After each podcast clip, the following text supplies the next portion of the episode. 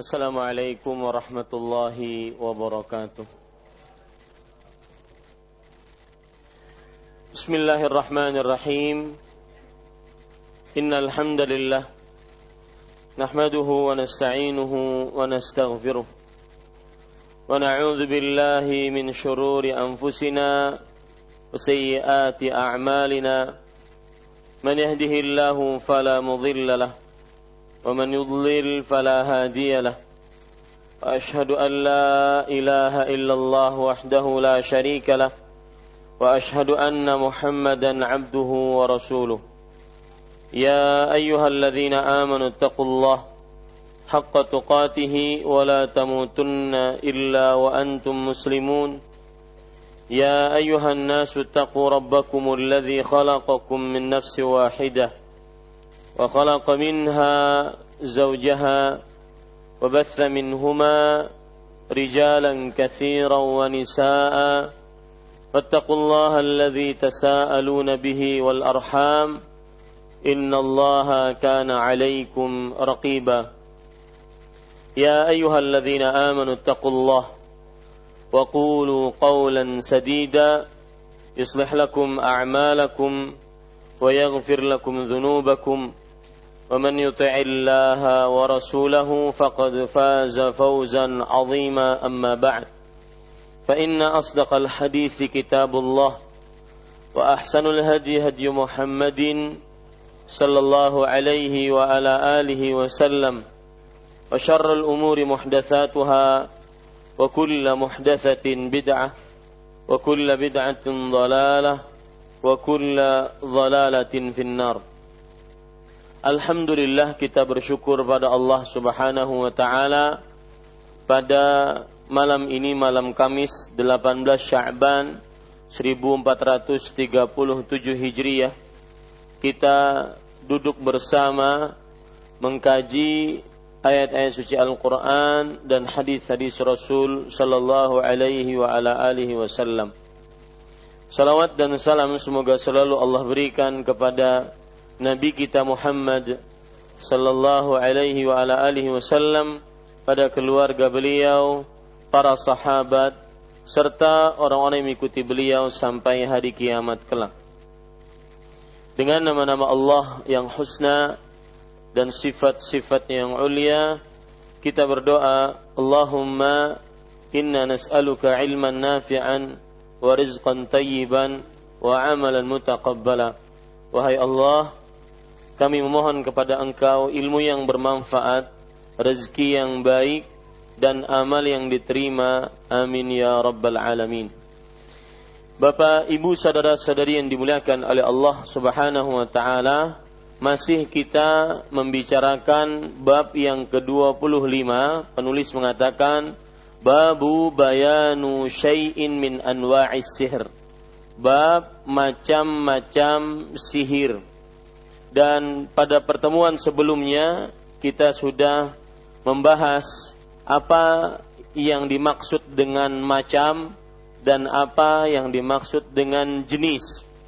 Kemudian juga kita sudah membahas hadis yang pertama yang disebutkan oleh penulis di dalam buku ini halaman 96 yaitu berbunyi innal iyafata wat tarqa wattiyarata minal jibt. Sesungguhnya iyafah dan tarq serta tiarah adalah termasuk dari jibt. Dan pada pertemuan sebelumnya kita sudah jelaskan apa itu iyafah, yaitu memburu ataupun menggerak-gerakkan pohon untuk agar pohon eh, menggerak-gerakkan pohon agar burung tersebut bergerak sehingga akan diketahui dari pergerakannya entah ke kanan ataupun ke kiri dari pergerakannya tersebut hajat-hajat dilaksanakan atau tidak dilaksanakan. Kemudian at-tiyarah at-tarqa yaitu meramal nasib dengan menggaris di atas pasir-pasir ini pun juga termasuk dari jenis sihir. Dan jenis sihir yang ketiga yaitu tiarah, merasa bernasib sial ketika melihat atau mendengar sesuatu, baik itu hewan ataupun bunyi sesuatu ataupun tanggal, bulan dan semisalnya. Ini semua dari jibt dan jibt adalah termasuk dari kata lain dari sihir. Sekarang tambahan dari apa yang sudah dijelaskan yaitu kenapa ayafah termasuk kategori sihir.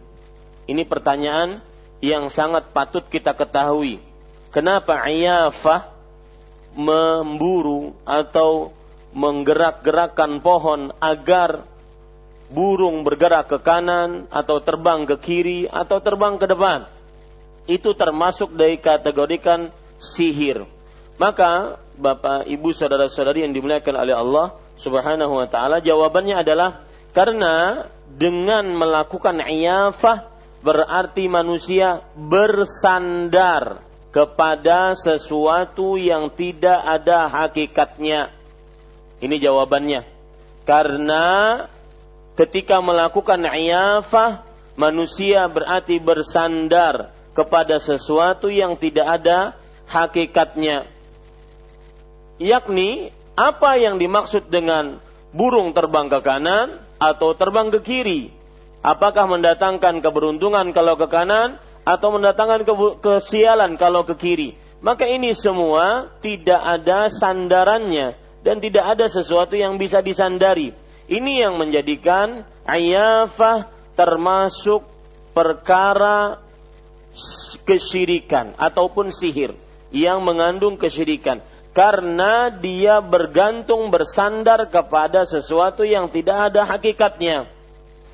Ini para ikhwan yang dirahmati oleh Allah Subhanahu wa taala. Dan apabila seseorang bersandar kepada sesuatu yang tidak tidak ada hakikatnya, inilah yang disebut dengan bersandar kepada sihir. Karena sihir adalah sesuatu yang tersembunyi, yang tidak terlihat hakikatnya dengan kasat mata. Di situlah letak ayafah tergolong, dikategorikan, dimasukkan ke dalam perbuatan sihir. Ya di situlah ayafa tergolong dimasukkan ke dalam perbuatan sihir. Sekali lagi saya ulangi kenapa ketika kita menggerak-gerakan pohon ataupun agar burung terbang dari e, tempat angkramannya sangkarnya ataupun kita melepaskan burung kemudian dia ke kanan atau ke kiri kenapa itu termasuk daripada perbuatan sihir maka jawabannya karena berarti orang tersebut sudah bersandar sesuatu yang tidak ada hakikatnya. Dan sesuatu yang tidak ada hakikatnya itulah yang disebut dengan sihir. Karena arti sihir adalah sesuatu yang tersembunyi, yang tidak kasat mata. Nah ini, Bapak Ibu saudara-saudari yang dimuliakan oleh Allah Subhanahu wa taala. Begitu pula ketika kita membicarakan torq, Kenapa tork termasuk kategori sihir? Karena kan tema kita apa? Macam-macam sihir. Ya, atork yaitu menggaris, membuat garis di pasir-pasir. Dengan garis tersebut, seseorang akan mengetahui nasib baik dia atau nasib buruk dia. Maka ini pun termasuk dari perbuatan sihir. Karena sama jawabannya karena telah bergantung kepada sesuatu atau bersandar kepada sesuatu yang tidak ada hakikatnya. Ya yang tidak ada hakikatnya. Begitu pula tiarah merasa bernasib sial ketika melihat sesuatu mendengar sesuatu atau merasakan sesuatu. Melihat burung hantu di atas rumah melihat burung gagak hitam di atas langit melihat sesuatu yang buruk ataupun merasakan sesuatu yang buruk menganggap hari sial, tanggal buruk, dan semisalnya, maka ini termasuk perbuatan sihir. Kenapa? Karena sudah bersandar kepada hal-hal yang tidak ada hakikatnya. Dan hal-hal yang tidak ada hakikatnya tersembunyi, tidak bisa kasat mata, itu disebut dengan sihir. Itu tambahan. Bapak Ibu, saudara-saudari yang dimuliakan oleh Allah Subhanahu wa taala. Sekarang kita masuk kepada apa yang disebutkan oleh penulis di dalam babnya yaitu dari hadis yang selanjutnya penulis rahimahullahu taala mengatakan wa an ibni Abbas radhiyallahu anhuma qala qala Rasulullah sallallahu alaihi wa ala alihi wasallam man iqtabasa syu'batan minan nujum faqad iqtabasa syu'batan minas sihri zada ma zad rawahu Abu Dawud bi isnadin sahih artinya Ibnu Abbas radhiyallahu anhu menuturkan Rasulullah sallallahu alaihi wasallam bersabda Barang siapa mempelajari sebagian dari ilmu nujum, sesungguhnya dia telah mempelajari sebagian dari ilmu sihir. Semakin bertambah ilmu yang dia pelajari, semakin bertambah pula dosanya. Hadis riwayat Abu Daud dan isnadnya sahih. Poin pertama dari hadis ini, Bapak Ibu saudara-saudari adalah biografi perawi yang meriwayatkan hadis ini yaitu Ibnu Abbas radhiyallahu anhu. Ibnu Abbas adalah panggilan. Kalau bahasa Indonesianya anaknya Abbas. Kenapa disandarkan kepada bapaknya? Artinya bapaknya yang lebih dikenal anaknya Abbas karena Al-Abbas adalah paman Nabi Muhammad sallallahu alaihi wasallam dan termasuk orang yang dicintai dan dimuliakan oleh Rasulullah Sallallahu Alaihi Wasallam. Bahkan ketika Nabi Muhammad Sallallahu Alaihi Wasallam sudah meninggal, kemudian di zaman Khalifah Umar bin Khattab radhiyallahu anhu khalifah yang kedua sepeninggal Rasulullah sallallahu alaihi wasallam pada waktu itu di kota Madinah dalam keadaan paceklik kemarau tidak turun hujan maka Umar bin Khattab mengatakan inna kunna natawassalu binabiyika Wahai Allah, sesungguhnya dahulu ketika Nabi engkau masih hidup, maka kami bertawassul dengan nabimu. Maksudnya, kami meminta Nabi Muhammad sallallahu alaihi wasallam untuk berdoa kepada Allah Subhanahu wa taala. Karena saya sering mengatakan tawassul maknanya bukan perantara. Ingat baik-baik itu. Hilangkan makna tawassul perantara. Tawassul itu adalah mengerjakan sesuatu yang baik agar mendekatkan diri kepada Allah Subhanahu wa taala. Nah, ketika kita minta kepada Rasulullah sallallahu alaihi wasallam atau ketika di zaman para sahabat minta kepada Nabi Muhammad sallallahu alaihi wasallam untuk berdoa, maka ini mengerjakan perbuatan yang baik agar mendekatkan diri kepada Allah Subhanahu wa taala. Itu namanya tawassul. Makanya Umar bin Khattab mengatakan, "Allahumma inna kunna natawassalu ilaika binabiyika." Wahai Allah, sesungguhnya kami dahulu ketika zaman Nabi-Mu masih hidup, salawatullah wassalamuhu wa barakatuh alaih, kita meminta beliau agar berdoa kepada engkau, agar turun hujan. Sekarang Nabi engkau sudah meninggal, fakum ya Abbas. Maka bangunlah wahai Abbas bin Abdul Muttalib, pamannya Nabi Muhammad sallallahu alaihi wasallam. Fad'u lana. Berdoalah untuk kami kepada Allah agar turun hujan. Ini menunjukkan bahwa Abbas bin Abdul Muttalib paman Nabi Muhammad sallallahu alaihi wasallam mempunyai kedudukan yang tinggi di sisi para sahabat Nabi radhiyallahu anhum. Makanya anaknya tidak dikenal namanya. Ya, tidak dikenal namanya, disandarkan kepada bapaknya, Ibnu Abbas. Apa arti Ibnu anak? Abbas Abbas berarti anaknya Abbas radhiyallahu anhuma. Namanya siapa? Namanya adalah Abdullah. Namanya siapa? Abdullah bin Abbas. Tetapi beliau terkenal dengan panggilannya Ibnu Abbas radhiyallahu anhuma. Ya. Dan di sini saya ingin mengingatkan kembali, mungkin sudah saya pernah ingatkan bahwa ketika kita melahir atau dilahirkan atau diberikan oleh Allah Subhanahu wa taala anak, maka kurang tepat kita menamai anak kita dengan nama Ibnu Abbas. Nanti bukan anak kita itu, anaknya Abbas. Ya, anaknya Abbas. Ya, tapi itu panggilan. Mungkin ada orang mengatakan, Ustadz, itu sudah jadi nama atau sudah jadi sebuah alam dalam bahasa Arab, sebuah uh, kata yang sudah maklum. Itulah sahabat yang bernama Ibnu Abbas. Maka kita katakan silahkan saja kalau seandainya memang maksudnya adalah itu sebuah nama. Tetapi kalau anda ke Arab, Ibnu Abbas nanti akan ditanya, bapakmu siapa? Ya, ketika misalkan orang mau mendaftar di Universitas Islam Madinah, Mas muka siapa namamu? Ibnu Abbas. Anaknya Abbas. Ismuka, namamu siapa? Ibnu Abbas. Itu anaknya Abbas, namamu siapa? Nah, kan aneh jadinya. Ya, ini para ikhwan yang dirahmati oleh Allah Subhanahu wa taala. Jadi itu panggilan, bukan nama. Ya, namanya siapa? Abdullah bin Abbas.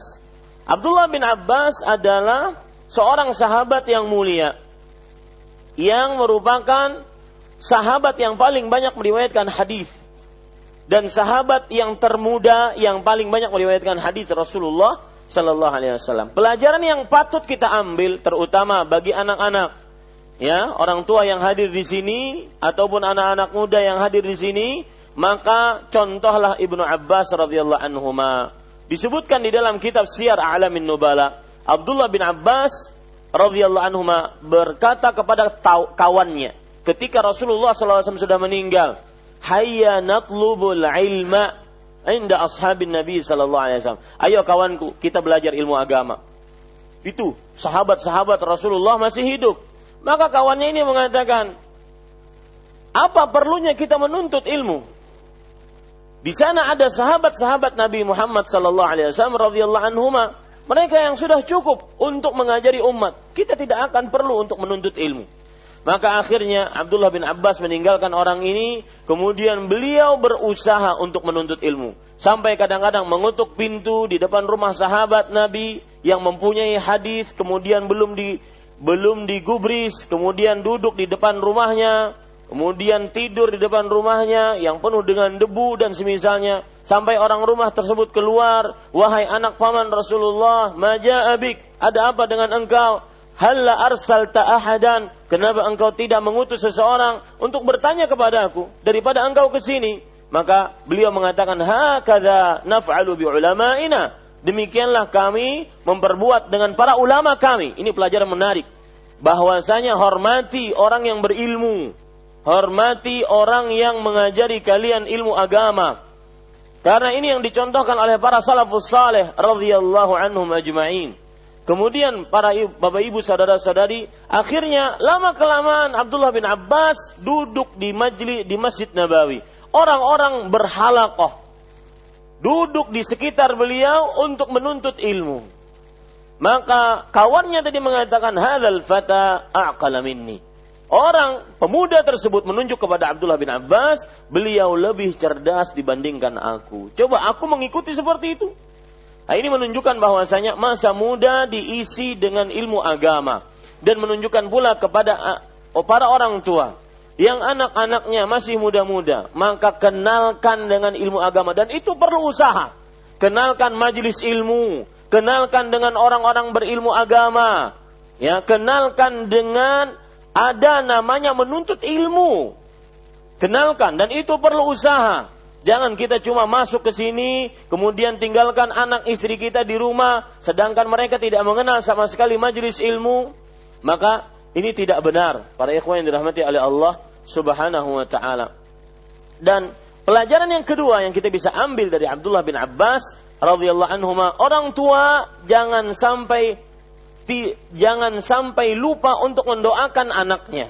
Lisan orang tua itu sangat punya kesempatan besar agar anaknya, agar doanya dikabulkan untuk anaknya. Rasul Shallallahu Alaihi Wasallam bersabda, "Salasu da'awatin mustajabat, la syakka fihinna." Tiga doa yang tidak dikabulkan, yang dikabulkan tidak ada keraguan di dalamnya. Lihat, dikabulkan tidak ada keraguan di dalamnya. Ini penekanan. Doa yang pertama da'watul walid liwaladih. Doanya orang tua untuk anaknya. Abdullah bin Abbas akhirnya menjadi turjumanul Quran, ahli tafsir di generasi sahabat. Pak, kalau seandainya kita katakan ahli tafsir di generasi sahabat itu mulia. Kenapa? Karena lawannya Abu Bakar, Umar, Uthman, Ali, Abdurrahman bin Auf. Ya, sama kalau seandainya anak-anak SD, ulun juara pertama, berapa muridnya? Dua. Nah, itu enggak bukan sesuatu yang uh, istimewa enggak. Ya, akan tetapi ketika ulun juara pertama, berapa muridnya? 30. Dan semuanya adalah utusan-utusan daerah dari nomor satu. Nah ini baru. Ini ketika kita katakan turjumanul Quran, ahli tafsir di generasi sahabat, bukan sembarang generasi.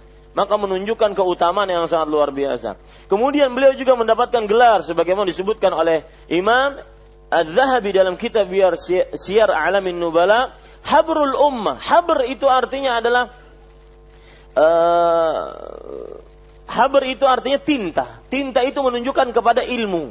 Ulamanya umat Islam. Ulamanya umat Islam. Padahal beliau masih muda. Rasulullah SAW meninggal umur Abdullah bin Abbas sekitar 13 tahun. Ya, umur Abdullah bin Abbas radhiyallahu anhu sekitar 13 tahun. Maka apa penyebabnya? Salah satunya adalah doa dari Rasulullah SAW untuk Abdullah bin Abbas. Allahumma faqihhu fid din wa 'allimhu ta'wil. Ya Allah, ajarkan dia anak ini agama dan pahamkan dia tentang agama dan ajarkan dia ilmu tafsir. Di sini pelajaran yang saya sebutkan tadi, orang tua punya kesempatan besar doanya dikabulkan oleh Allah. Dan juga jangan lupa ketika Anda mendoakan anak, yang Anda doakan bukan hanya perkara duniawi. Melulus ujian, dapat gawian, dapat pekerjaan tetap, padahal yang paling penting bukan pekerjaan tetap, tetap bekerja. Itu yang paling penting. Ya dapat gaji sekian ya. Dan semisalnya perkara-perkara dunia. Lihat para ambia para nabi alaihi salatu wasalam lihat contoh nabi Ibrahim saja. Doa-doanya doa-doa yang benar-benar bermanfaat bukan hanya dunia tapi akhirat wajnubni wa baniya an na'budal asnam jauhkan aku dan keturunanku menyembah berhala ini paling penting ya mau titelnya VSD doktor profesor tapi musyrik gimana Ya, maka jauhkan aku dari dan keturunanku menyembah berhala. Rabbi ja'alni muqimas salah wa min dzurriyyati rabbana wa taqabbal du'a. Wahai Allah, jadikan aku bendiri salat dan juga keturunanku. Ini lebih penting dibandingkan seseorang hanya dapat perkara-perkara dunia. Maka jangan lupa doakan anak-anak kita, kemudian jangan lupa ketika mendoakan mereka doakan untuk kebaikan akhirat dan dunia dahulukan akhiratnya maka kita akan mendahulu mendapatkan dunianya. Itu itu kaidah dalam hidup. Yang meluangkan waktu untuk akhirat dia akan dilapangkan dunianya. Bahkan dunia lelah mengejar dia. Sebagaimana perkataan Al Ustad Al Fadil Maududi Abdullah Hafizahullah Taala. Lelah dikejar dunia. Dunia yang ngejar dia. Dia nggak perlu datang, nggak perlu nyari. Asalkan dia luangkan waktu untuk ibadah kepada Allah Subhanahu Wa Taala. Dan itu sudah banyak contohnya. Dan saya perhati, saya nasihatkan untuk diri saya pribadi sebelum Bapak Ibu saudara-saudari sekalian yang bermasalah dalam urusan tidak tidak lancar, yang bermasalah dalam urusan apa pun, urusan mengurus anak, mengurus istri, mengurus calon istri. Ya, apa menyuruh calon istri? Hah? Ya, maka maksudnya yang dilamar belum dapat dapat gitu. Maka Bapak Ibu saudara-saudari yang dimuliakan atau mengurus calon istri kedua. Oh, ramai sudah kalau sudah itu. Ya, Bapak Ibu saudara-saudari yang dimuliakan oleh Allah, maka pada saat itu coba doa kepada Allah Subhanahu wa taala. Coba dekatkan diri, baiki hubungan kita dengan Allah Subhanahu wa taala. Dan buktinya banyak. Di dalam ayat Al-Qur'an ada, di dalam hadis Rasul sallallahu alaihi wasallam ada. Maka saya pesan, pesan kedua dari cerita Ibnu Abbas radhiyallahu anhu bahwasanya doakan anak dan ketika mendoakan anak bukan hanya untuk perkara duniawi tetapi ukhrawinya diminta kepada Allah Subhanahu wa taala. Kemudian Ibnu Abbas radhiyallahu anhu menuturkan Rasulullah sallallahu alaihi wasallam bersabda Barang siapa mempelajari sebagian dari ilmu nujum, sesungguhnya dia telah mempelajari sebagian dari ilmu sihir. Para ikhwah yang dirahmati oleh Allah Subhanahu wa taala, di sini dalam dalam bahasa Arabnya man iqtabasa. Barang siapa yang mempelajari, iqtabasa artinya adalah ta'allama, mempelajari. Ya, mempelajari. Syu'batan minan nujum. Syu'bah artinya adalah ta'ifah yaitu sebagian kalau diterjemahkan di sini. Sebagaimana sabda Rasul uh, firman Allah Subhanahu wa taala dalam Al-Qur'an surat Al-Hujurat ayat 13, "Waja'alnakum syu'uban wa qabaila Kami jadikan kalian wahai manusia syu'uban, berbagian-bagian, bergolongan-golongan dan kabilah-kabilah. Jadi kata-kata syu'bah itu artinya bagian. Ya, dalilnya surat Al-Hujurat ayat 13. Juga dalil hadis riwayat Bukhari dan Muslim. Kata-kata syu'bah, bagian. Ya. Al-haya syu'batun minal iman. Sifat malu itu adalah bagian dari iman dan ini lafat yang benar dalam hadis. Adapun ya e, beberapa lafat hadis di antaranya kebersihan sebagian dari keimanan, maka ini tidak benar. Lafat hadisnya tidak benar dengan lafat seperti itu. Ya, yang benar adalah at-tuhuru syatrul iman. Yang artinya kesucian setengah dari keimanan. Suci di sini maksudnya suci dari najis dan hadas. Bukan hanya sekedar suci dari kotoran, enggak. Suci dari najis dan hadas. Itu lafat yang benar.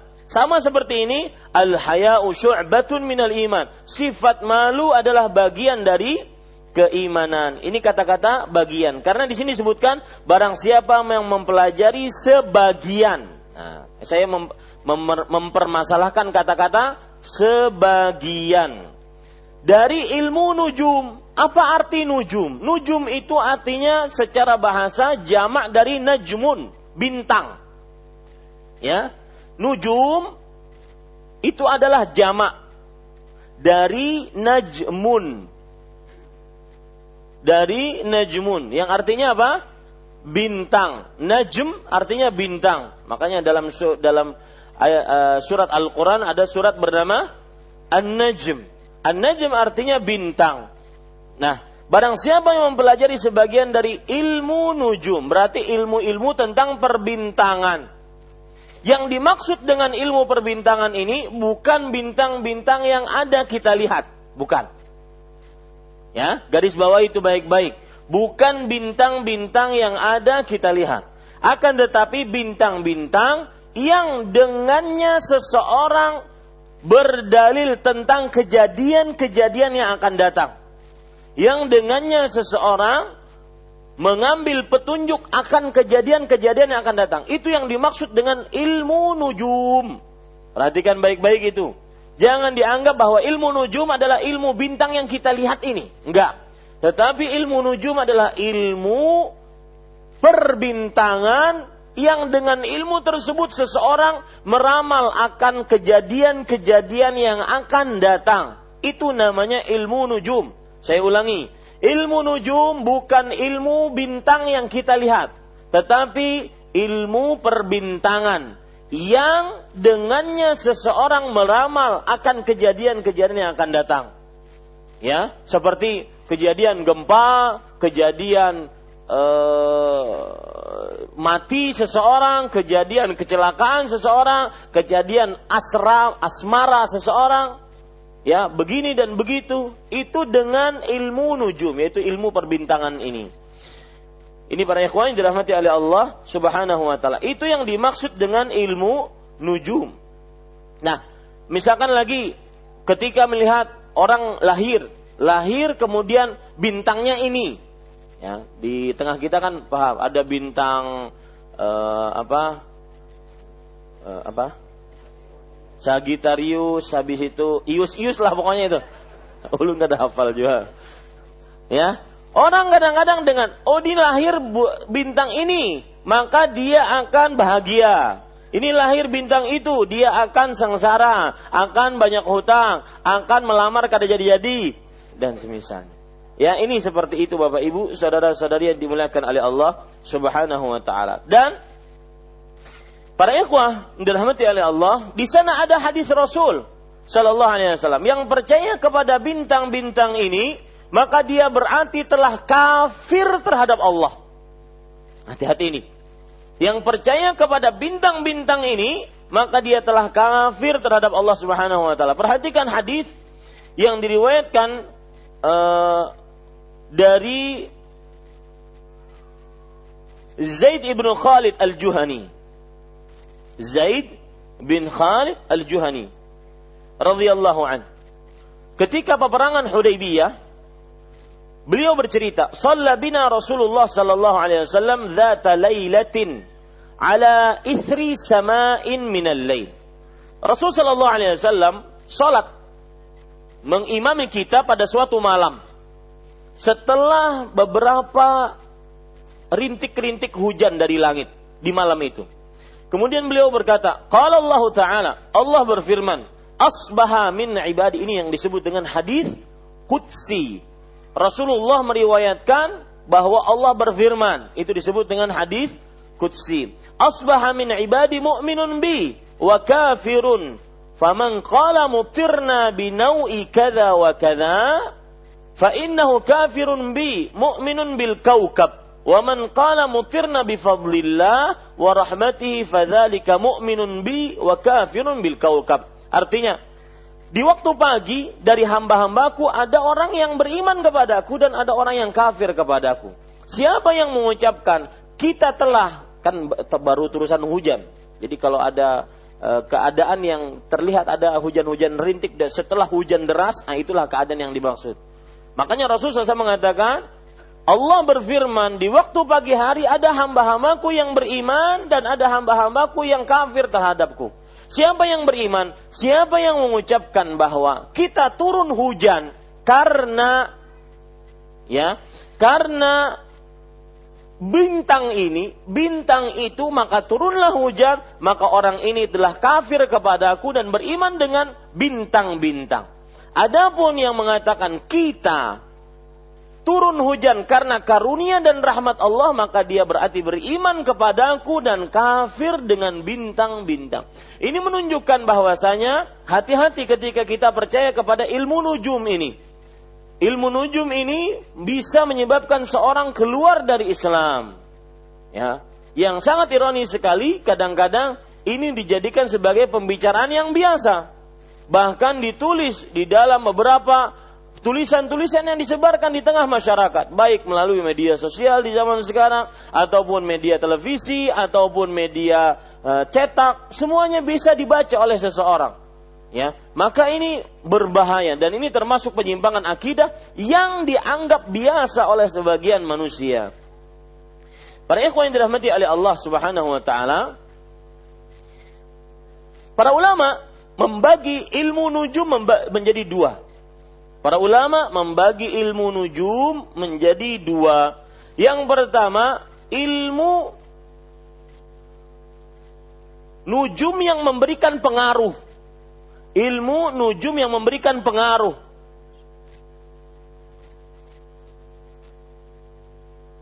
Akan kejadian-kejadian yang akan datang.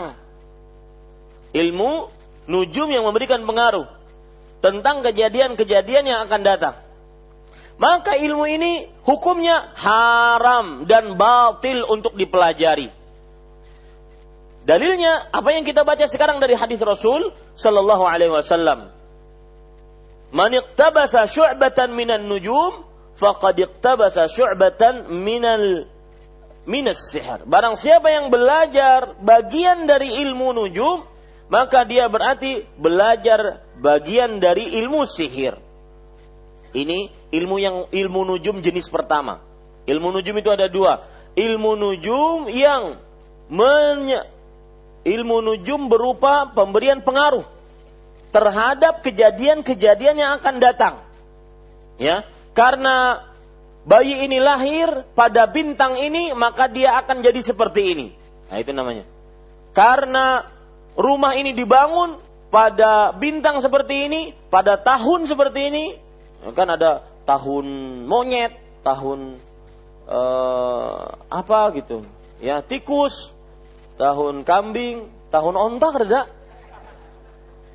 Ya, maka para ikhwan yang dirahmati oleh Allah Subhanahu wa taala, siapa yang percaya dengan seperti ini maka dia adalah ilmu yang haram dan batil untuk dipelajari dengan dalil yang sudah kita baca tadi.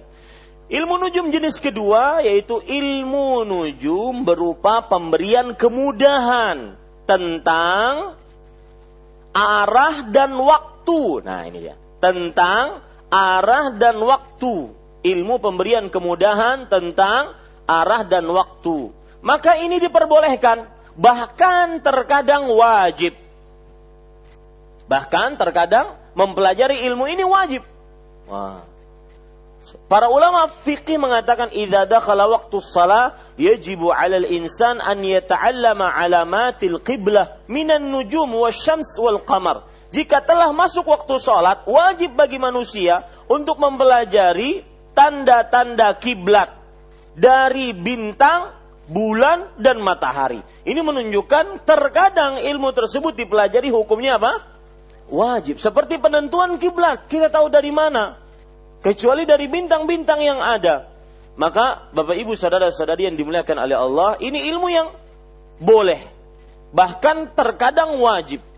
Ilmu nujum yang boleh bahkan terkadang wajib. Yaitu ilmu berupa pemberian kemudahan tentang arah dan waktu.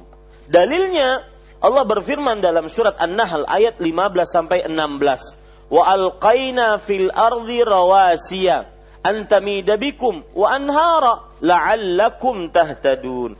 Kami berikan di bumi rawasi. Rawasi itu artinya adalah uh, apa namanya?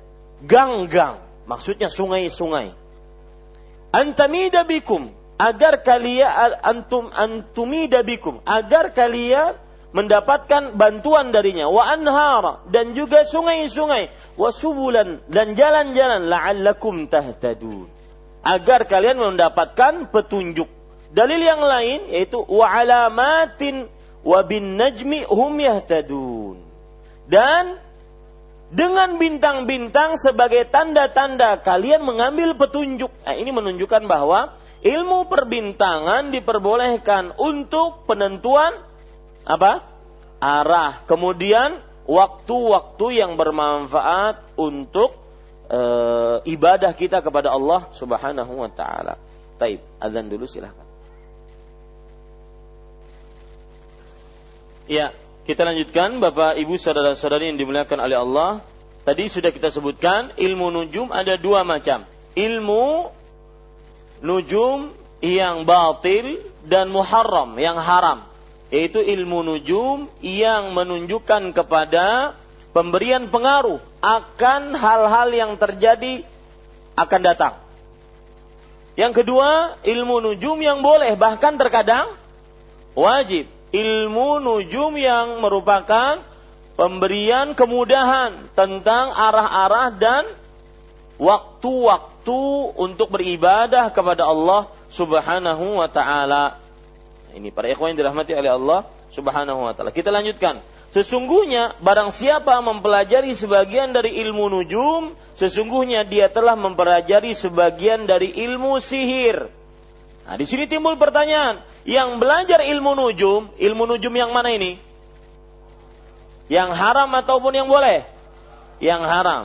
Maka berarti sesungguhnya dia telah mempelajari sebagian dari ilmu sihir. Nah, di sini timbul pertanyaan, kenapa orang yang belajar ilmu nujum dia berarti belajar ilmu sihir? Maka ada jawaban menarik disebutkan oleh Syekh Saleh bin Fauzan Al-Fauzan hafizahullah taala. Beliau mengatakan wadzalika li'anna tanjima tahakkumun 'alal ghaib.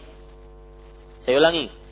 Kenapa il, belajar ilmu perbintangan yang mana ilmu perbintangan yang diharamkan dan yang batil tadi yaitu ilmu perbintangan yang menunjukkan kepada pengaruh yang akan datang ini berarti sama belajar dengan ilmu sihir karena belajar ilmu perbintangan sejenis seperti ini berarti dia sudah mengaku mengetahui akan hal gaib. Di situ letak dia seperti belajar ilmu sihirnya. Garis bawah itu baik-baik Kenapa belajar ilmu nujum berarti sama dengan belajar ilmu sihir? Karena dengan belajar ilmu nujum dia berarti belajar ilmu-ilmu gaib yang mana tidak ada yang mengetahui akan hal gaib kecuali siapa? Allah tabaraka wa taala. Ini Bapak Ibu saudara-saudari. Kita lanjutkan. Semakin bertambah ilmu yang dipelajari, semakin bertambah pula dosanya.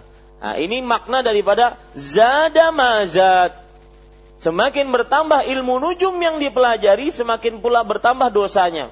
Ada arti yang lain, catat arti yang lain. Ya. Jadi semakin dia bertambah belajar ilmu nujum yang haram, maka semakin pula bertambah sihirnya. Berarti semakin pula bertambah dosanya. Di sana ada makna yang lain, yaitu semakin dia bertambah ilmu sihirnya berarti semakin dia bertambah ilmu nujumnya. Nah, begitu. Ini tafsiran kedua. Ini makna kedua. Semakin dia bertambah ilmu sihirnya, semakin dia bertambah ilmu nujumnya. Berarti orang yang ingin menambah sihir dan dengan menambah sihir tersebut berarti menambah dosa, dia mempelajari ilmu nujum. Ini makna yang kedua. Ya, kalau dalam buku kita, buku kita mengatakan semakin bertambah dia ilmu yang dia pelajari, ilmu nujum yang dia pelajari, semakin bertambah pula dosanya. Ini makna pertama. Makna yang kedua, semakin bertambah dia ilmu sihirnya dengan bertambah ilmu nujumnya. Berarti setelah itu semakin pula bertambah dosanya kalau begitu. Ini para ikhwan yang dirahmati oleh Allah Subhanahu wa taala. Taib. Bapak, Ibu, saudara-saudari yang dimuliakan oleh Allah, hadis ini riwayat Abu Daud dan isnadnya sahih. Makna isnad itu adalah mata rantai perawi. Catat itu. Makna isnad adalah mata rantai perawi dari mulai Rasulullah meriwayatkan kepada sahabat Nabi radhiyallahu anhu. Sahabat Nabi meriwayatkan kepada tabi'i rahimahullah. Ta tabi'i meriwayatkan kepada tabi'ut tabi'i rahimahullah. Tabi'ut tabi'i meriwayatkan kepada tabi'ul atba'. Kemudian tabi'ul atba' meriwayatkan kepada syekh imam yang meriwayatkan hadis. Syekh meriwayatkan kepada Imam Bukhari kah, Muslim kah, Tirmidzi, Nasai, Ibnu Majah, Ahmad, Hakim dan semisalnya. Ini semua disebut dengan apa? Isnad mata rantai perawi. Di sini disebutkan hadis riwayat Abu Daud dan isnadnya sahih. Sahih artinya benar, kuat, sahih, sah. Ya. Ini para ikhwah yang dirahmati oleh Allah Subhanahu wa taala. Taib, sekarang kita ambil beberapa pelajaran dari riwayat ini. Yang pertama, pelajarannya adalah haramnya belajar ilmu nujum yang merupakan pemberian pengaruh kepada keadaan-keadaan atau kejadian-kejadian yang akan datang. Haramnya belajar ilmu nujum yang merupakan pemberian pengaruh akan kejadian-kejadian yang akan datang.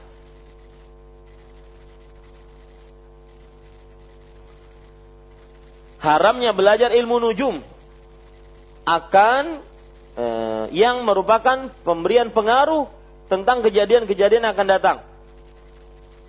Karena di dalamnya terdapat mengaku mengetahui akan ilmu gaib. Karena di dalamnya terdapat mengaku mengetahui akan ilmu gaib. Ini pelajaran pertama. Pelajaran kedua, ilmu nujum salah satu macam ilmu sihir. Nah, ilmu nujum salah satu macam ilmu sihir yang merusak tauhid.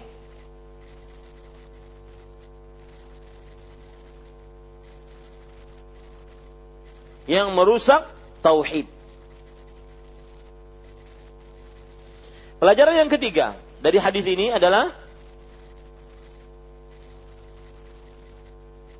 Setiap kali bertambah belajar ilmu nujum, bertambah besar pula sihirnya.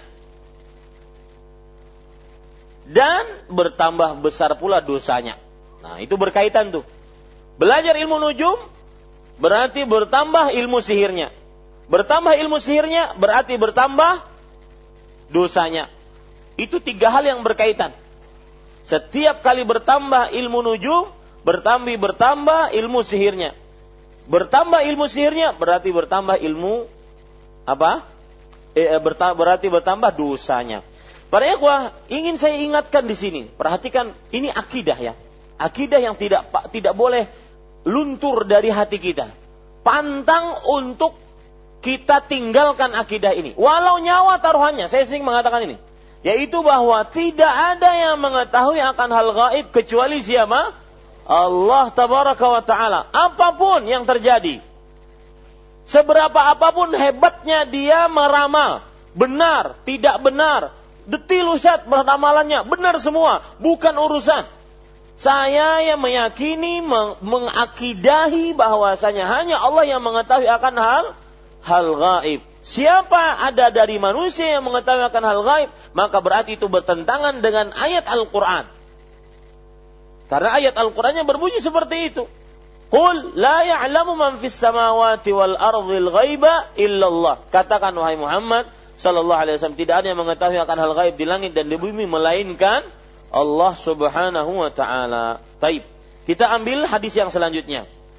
Qala al-musannifu rahimahullah walin nasa'i min hadis Abi Hurairah radhiyallahu an man aqada 'uqdatan thumma nafasa fiha faqad sahara wa man sahara faqad asyraka wa man ta'allaqa syai'an wukila ilaih Artinya An-Nasai meriwayatkan hadis dari Abu Hurairah radhiyallahu an.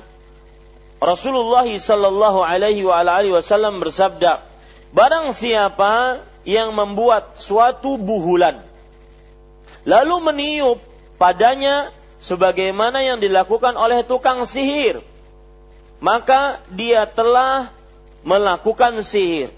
Dan barang siapa yang melakukan sihir, maka dia telah berbuat syirik. Dan barang siapa yang menggantungkan sesuatu benda atau jimat, maka dia diserahkan kepadanya tidak mendapat pertolongan Allah Subhanahu wa taala. Para ikhwan yang dirahmati oleh Allah Subhanahu wa taala, poin pertama dari hadis ini adalah biografi perawi dari Abu Hurairah. Abu Hurairah kunyah. Abu Hurairah kunyah. Kunyah itu apa? Kunyah itu adalah panggilan dengan e, menyandarkan kepada kebapaannya. Panggilan dengan menyandarkan kepada kebapaannya. Itu arti kun kunyah. Misalkan Abu Hurairah, nama aslinya Abdurrahman bin Sakhr Ad-Dausi. Nama asli Abu Hurairah adalah Abdurrahman bin Sakhr Ad-Dausi radhiyallahu anhu terkenal dengan kunyahnya Abu Hurairah. Ya. Diriwayatkan beliau memang memelihara kucing karena Hurairah itu adalah kucing kecil. Hir itu adalah kucing kecil. Ya. E, apa? Hir adalah kucing betina. Hurairah artinya kucing betina kecil, gitu. Kalau kucing jantan, al-qittu bahasa Arabnya. Ya. Siapa yang ingin berna, berkunyah Abul Qit silahkan aja. Ya, ini Abu Hurairah radhiyallahu anhu terkenal dengan uh, kunyahnya. Di sini pelajaran menarik dari biografi seorang Abu Hurairah adalah sering saya ucapkan masalah ini yaitu perhatikan keluarga kita agar mereka juga mendapatkan hidayah Minimal, minimal. Cara berpikir hidupnya berubah. Ya, cara berpikir hidup berubah, yaitu bahwa orang yang berpikir hidup seorang muslim itu bagaimana? Kehidupan dunia adalah proses mengumpulkan bekal untuk kehidupan setelah kematian. Makanya Ali bin Abi Thalib radhiyallahu anhu ketika menafsiri atau mendefinisikan takwa, beliau mengatakan al khawfu minal jalil. Beliau mengatakan takut kepada yang maha agung. Wal istizadu liyaumir rahil. Eh, saya ulangi, al khawfu minal jalil wal amalu bitanzil wal istizadul yaumir rahil. Ini definisi takwa menurut Ali bin Abi Thalib, menantu Rasul sallallahu alaihi wasallam radhiyallahu anhu. Al khaufu minal jalil takut dari Allah al jalil yang maha agung. Al amalu bitanzil beramal sesuai dengan apa yang disyariatkan, tenzil. Yang ketiga, alistizat liyaumir rahil. Memperbanyak bekal untuk hari besok. Hari yang akan kita hadapi semua. Yaitu hari kehidupan setelah kematian. Maka saya pesan untuk diri saya pribadi sebelum Bapak Ibu saudara-saudari yang dimuliakan oleh Allah. Bahwa coba dakwahi keluarga kita. Ya, apalagi di zaman sekarang yang begitu banyak tantangan. Dua tantangan terberat syubuhat dan syahwat. Syubuhat takdimul akal ala syara' Syubuhat samar-samar dalam agama itu dikarenakan mendahulukan akal dibandingkan syariat. Dan syahwat takdimul hawa ala akal. Mendahulukan hawa nafsu dibandingkan akal pikiran. Ini dua godaan ini syubhat dan syahwat. Syubhat contohnya perbuatan kesyirikan. Penyamaan semua agama. Isu liberalisme. Semua agama sama. Islam tidak boleh mengaku agama yang paling benar. Kalau Islam mengaku agama yang paling benar, Islam berarti agama sombong. Kita harus tawadhu. Oh, ini salah menempatkan tawadhu. Ya. Kemudian perbuatan bid'ah yang mengada-ngada dalam agama perbuatan kesyirikan itu adalah samar-samar yang merupakan godaan syahwat eh syubhat.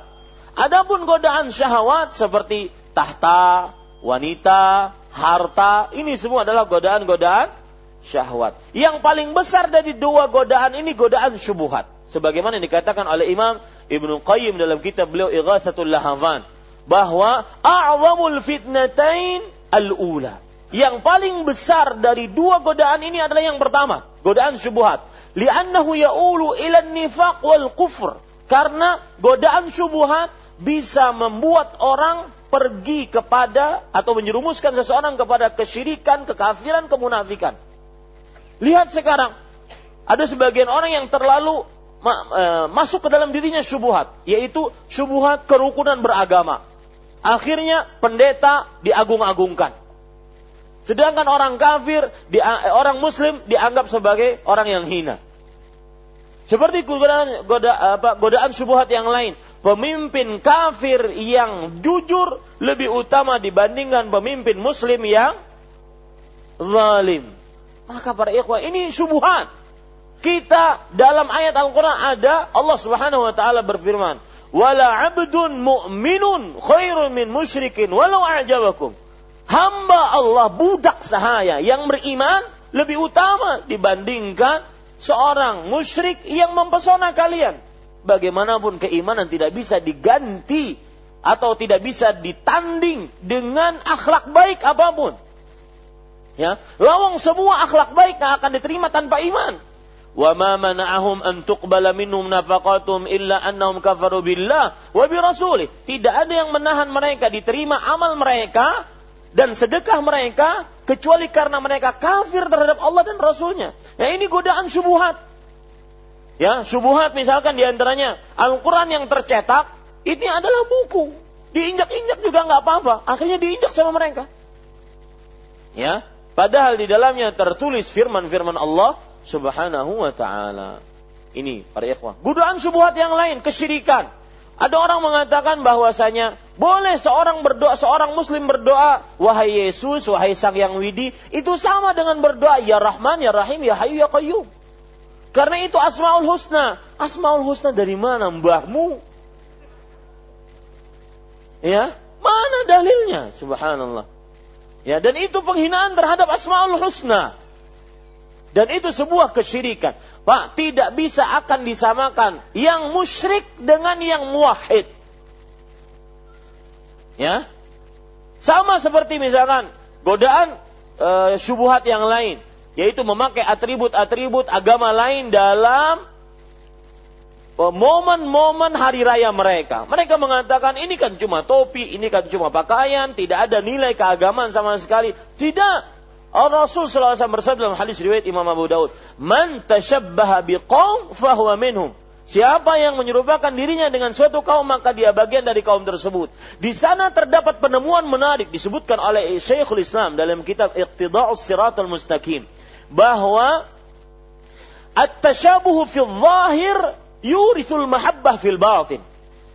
Artinya menyerupakan diri dalam perkara yang lahiriah itu akan mewariskan kecintaan di dalam perkara batin.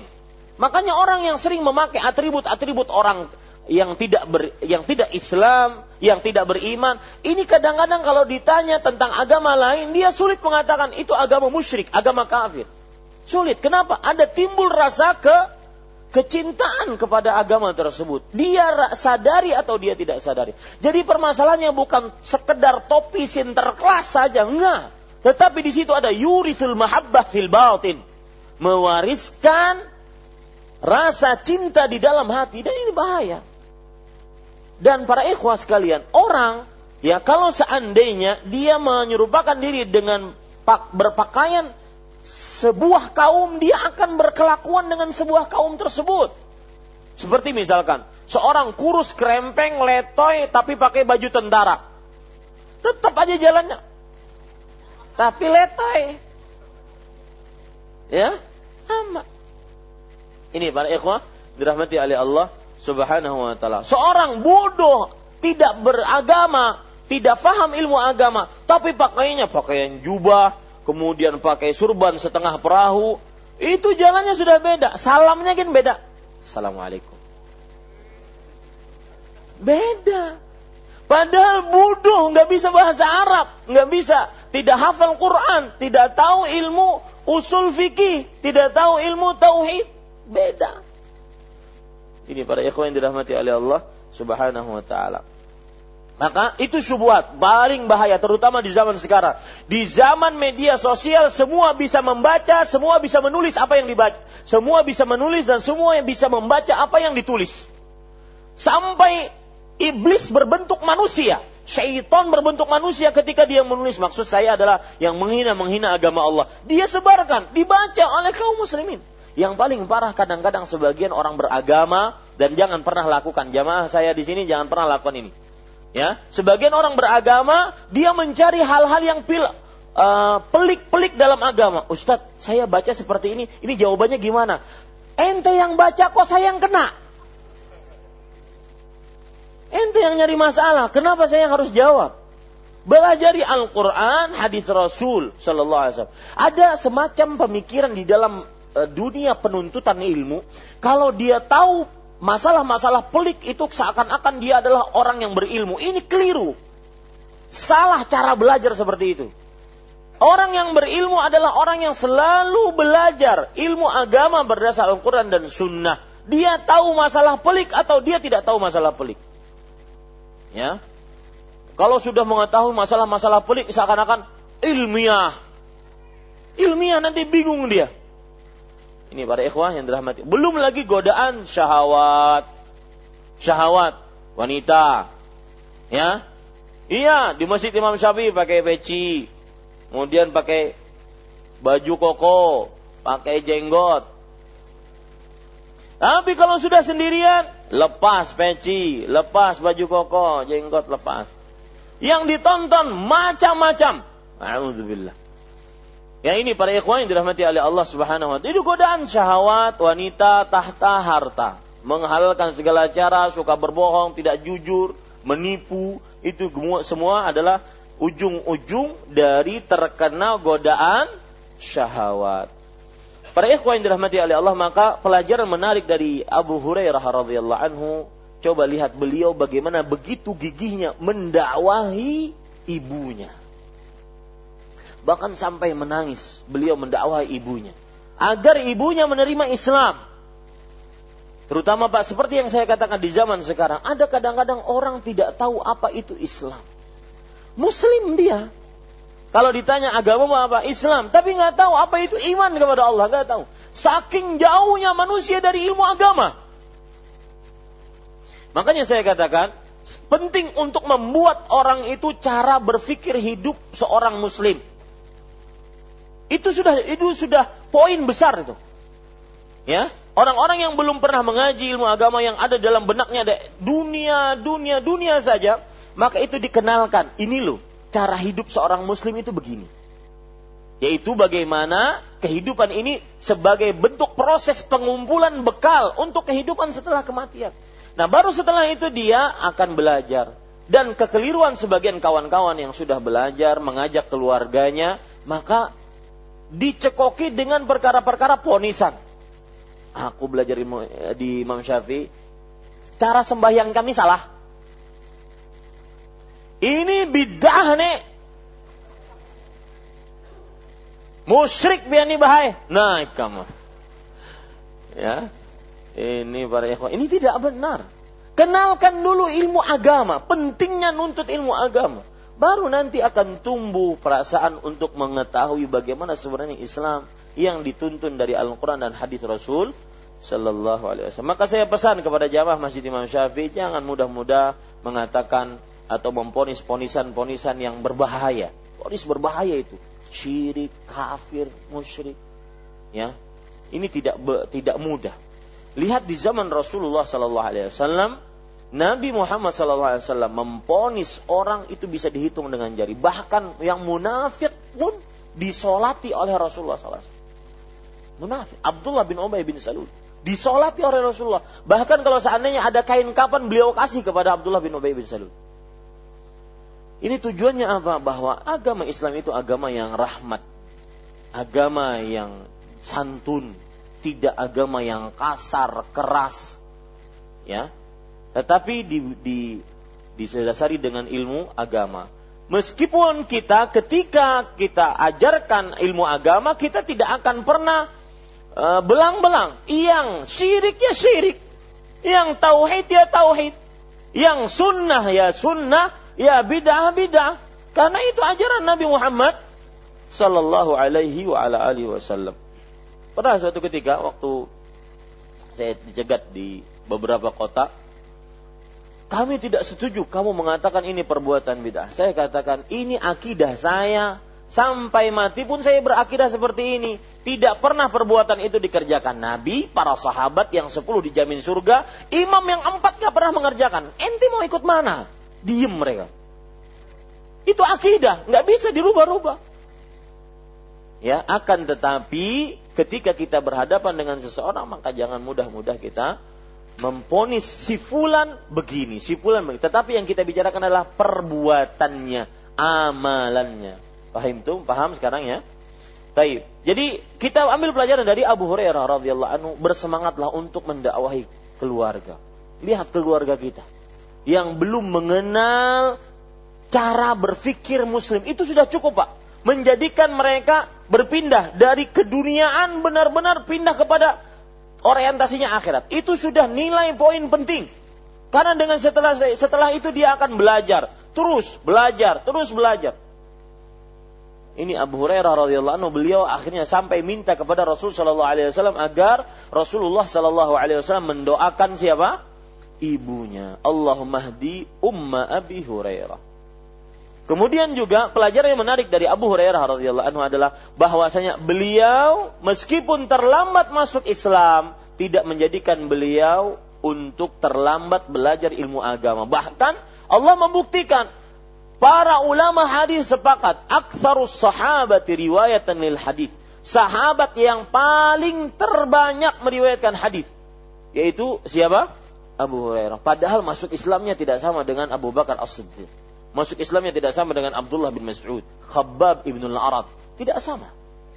Tetapi kenapa beliau meriwayatkan hadis yang begitu banyak salah satu sebabnya adalah karena beliau belajar. Ini menunjukkan belajar ilmu agama tidak mengenal umur. Ya, tidak mengenal umur. Taib. Imam An-Nasai rahimahullahu taala meriwayatkan hadis dari Abu Hurairah radhiyallahu anhu Rasulullah sallallahu alaihi wasallam Uh, nama Imam An-Nasai Ahmad bin Shu'aib. Nama Imam An-Nasai bernama Ahmad bin Shu'aib.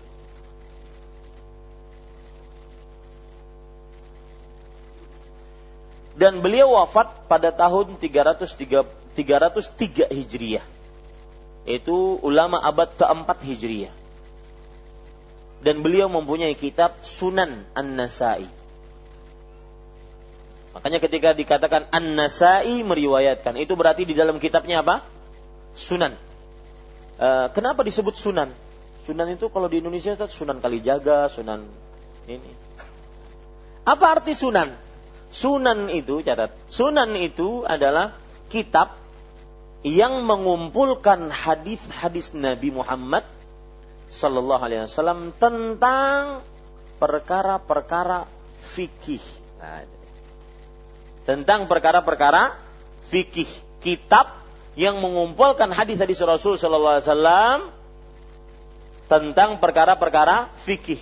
Dan kitab Sunan yang terkenal di dalam di dalam agama Islam di tengah-tengah kaum muslimin banyak Sunan Abi Daud, Sunan Tirmidzi, Sunan Nasai, Sunan Ibnu Majah, Sunan ya tiga itu, eh empat itu, ya Sunan. Nah semua kitab-kitab itu masuk eh, dimasukkan di dalamnya hadis-hadis sahih dan hadis-hadis yang dari Nabi Muhammad SAW tentang ilmu-ilmu fikih. Ilmu fikih itu seperti apa? Toharoh, sholat, kemudian eh, puasa, zakat, haji, waris, ah, itu itu ilmu-ilmu fikih. Ya, itu ilmu-ilmu fikih. Taib. An-Nasai namanya berarti Ahmad bin Shu'aib. Dan beliau ini bukan orang Arab. Beliau berasal dari Turkmanistan. Turkmanistan itu di belakangnya Uzbekistan, Kazakhstan, Afghanistan, Orang-orang menyebutnya negara-negara di belakang sungai. Ya, Eropa enggak, Arab enggak. Ya, negara-negara belakang sungai. Ini namanya uh, An-Nasai. Jadi dia beliau, beliau bukan orang Arab. Ini menunjukkan bahwasanya uh, Allah Subhanahu wa taala ketika ingin menjaga agamanya lewat siapa pun. Maka saya berpesan, sering pesan ini saya katakan, jangan pernah remehkan kebaikan walau secuil pun. Walau hanya menyebarkan satu ayat, walau hanya menyebarkan satu pengumuman kajian. Seperti yang akan kita lakukan nantinya, eh, belajar ilmu menata keluarga muslim yang akan ada kajian umumnya pada hari apa? Hari Jumat, Sabtu dan Ahad Walau hanya menyebarkan itu. Walau hanya nyumbang satu rupiah. Dan sebenarnya Banjarmasin tidak perlu ada otak sumbangan daurah nggak perlu. Saya yakin banyak di sini ini banyak orang-orang. Ya, uh, saya tiket ustadz, saya konsumsi, saya ini dan itu nggak perlu ini. Ya, Insya Allah tidak perlu seperti itu kita bukan orang-orang yang bakhil untuk diri kita sendiri. Waman yabkhal fa inna ma yabkhalu an nafsi. Siapa yang bakhil sesungguhnya dia bakhil untuk dirinya sendiri. Saya kira sebuah kemunduran bagi jamaah Masjid Imam Syafi'i jika ada sumbangan daurah terletak di pintu Masjid Imam Syafi'i. Semestinya sebelum Ustadz datang, sebulan dua bulan sudah ada itu biayanya nggak perlu ada itu. Itu masih seperti daerah-daerah di pedalaman, ya, yang belum mengenal sunnah. Yang seperti ini nggak ada, Banjarmasin nggak ada. Kita sudah maju ke depan, ya. Ini yang seperti ini 20 tahun yang lalu, 10 tahun yang lalu, ya.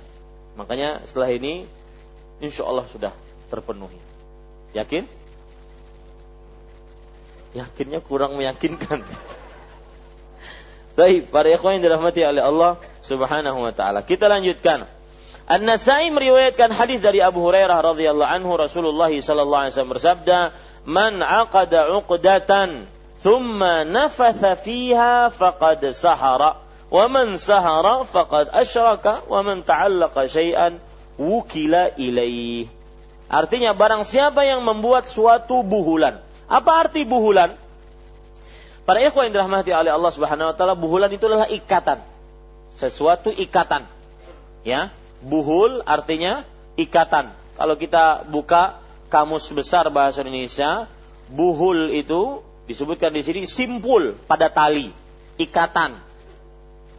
Dan ingat, setiap praktek sihir selalu ada itu.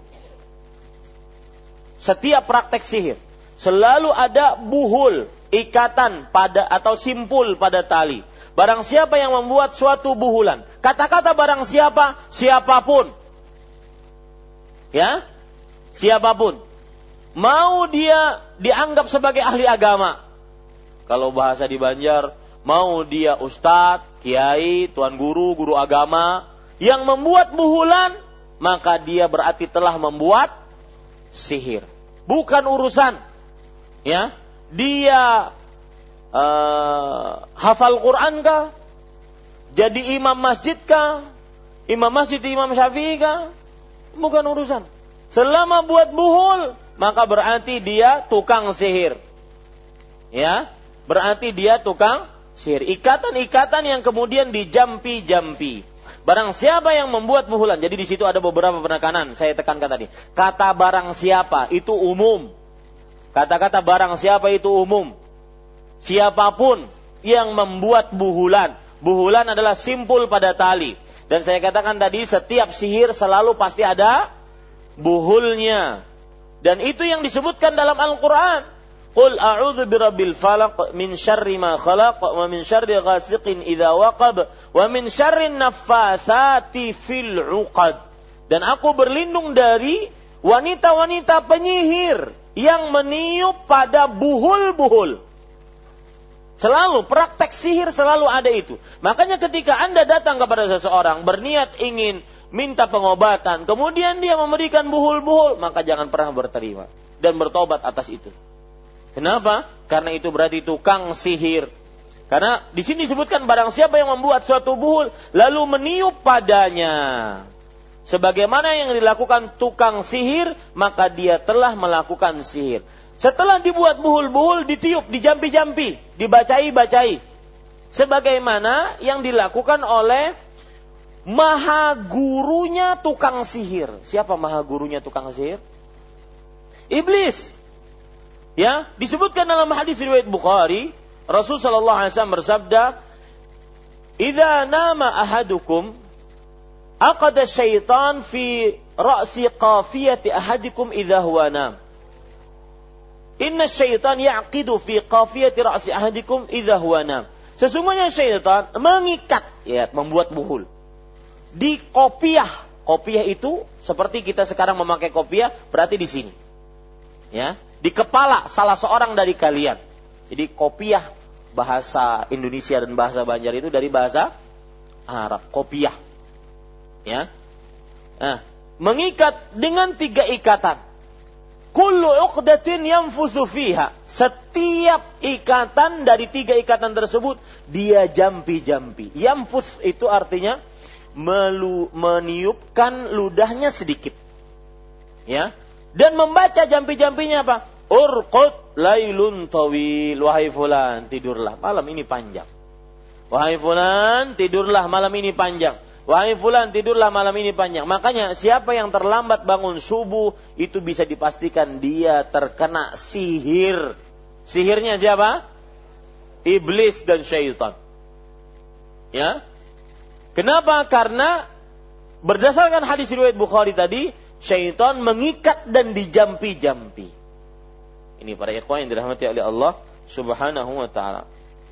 Maka dia telah melakukan sihir. Siapa yang membuat buhul dijampi-jampi, maka dia telah melakukan sihir. Apa pun statusnya di masyarakat. Lihat, ini saya tekankan berkali-kali. Apa pun statusnya di masyarakat. Jangan sampai tertipu ya mau dia hafal Quran mau dia pernah sekolah di Madinah kah di Yaman kah di manakah mau dia bergelar ustadz kah?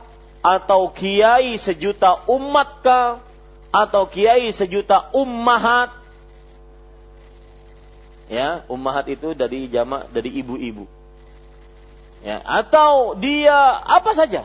Hafal Quran mohon maaf, jenggotnya panjang, surbannya besar, kemudian di jidatnya hitam, itu bukan urat. Selama dia mengikat di buhul-buhul dan di jampi-jampi kemudian dikasihkan kepada pasiennya, itu disebut dia telah melakukan sihir.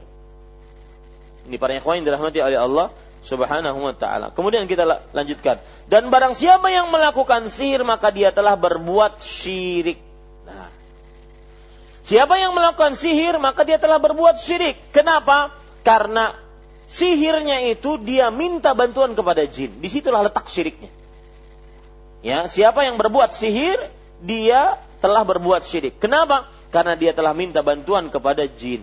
Dan barang siapa yang menggantungkan sesuatu benda atau jimat, ya, apa pun bendanya.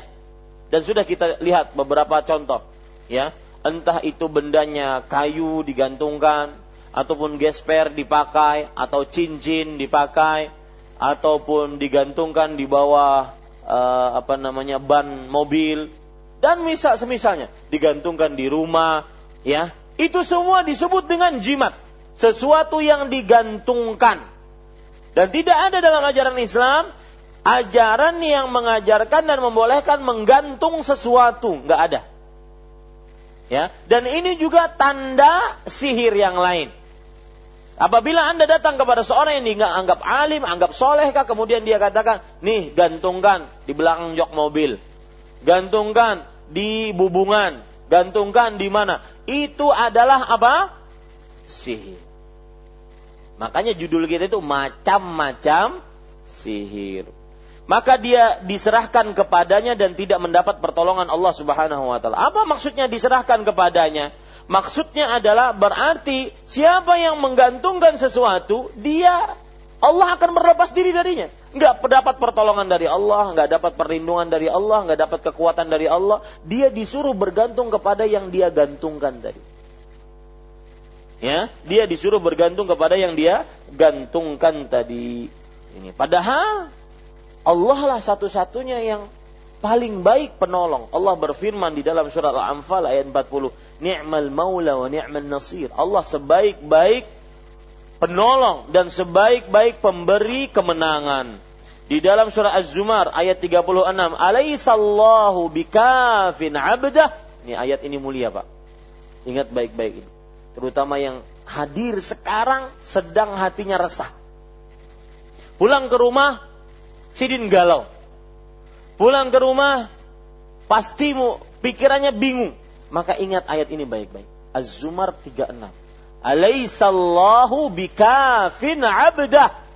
Bukankah Allah yang mencukupkan hambanya?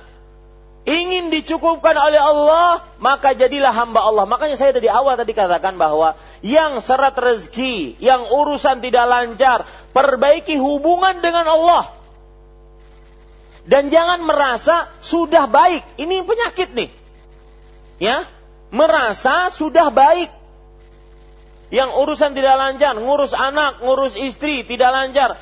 Uh, apa namanya? Nasib pernikahan tinggal seujung tanduk Kayak apa tuh pernikahan seujung tanduk? Ulun bingung juga mikir kan? Ya. Pernikahan seujung tanduk, maka perbaiki hubungan dengan Allah. Karena Allah mengatakan, "Alaihissallah bikafin abdah." Bukankah Allah yang mencukupkan hambanya? Hanya hambanya yang dicukupkan oleh Allah. Cukupkan urusannya, cukupkan ekonominya, cukupkan solusi untuk permasalahannya. Ya, perbaiki hubungan dengan Allah. Ini ayat mulia. Ayat yang membuat hati orang tenang. Alaihissallah bikafin abdah. Dan lihat Allah bertanya di sini dan pertanyaan tidak untuk dijawab, akan tetapi pertanyaan ingkari, pertanyaan mengingkari bahwasanya wahai hamba-hamba Allah, kalian akan dicukupkan oleh Allah caranya cuma satu, nggak ada yang lain. Yaitu jadilah hamba Allah karena Allah akan mencukupkan hamba-hambanya. Bukankah Allah yang mencukupkan hambanya satu-satunya? Dan di sini juga terdapat pelajaran. Jangan pernah mencari solusi dari selain Allah. Tidak akan pernah dapat. Kalaupun dapat tidak sempurna. Saya ulangi. Jangan pernah mencari solusi permasalahan duniawi dari selain Allah. Tidak akan pernah dapat. Kalaupun dapat solusinya, tidak akan sempurna dapat solusinya. Pasti ada kekurangan sana sini. Tidak berkah. Ini ayat, ini ayat mulia. Ayat membuat orang hati tenang, hati nyaman, orang e, tidak akan mudah. Meskipun masalah segunung, masalah segunung. Semua dari kita mempunyai permasalahan dalam, dalam kehidupannya. Maka Bapak Ibu saudara-saudari yang dimuliakan oleh Allah Subhanahu wa taala, mendekatlah kepada Allah Subhanahu wa taala. Maka dia serahkan kepadanya tidak mendapat pertolongan Allah Subhanahu wa taala. Dan para ikhwan yang dirahmati oleh Allah, pelajaran yang kita bisa ambil dari hadis ini yang pertama Pelajaran pertama dari hadis ini adalah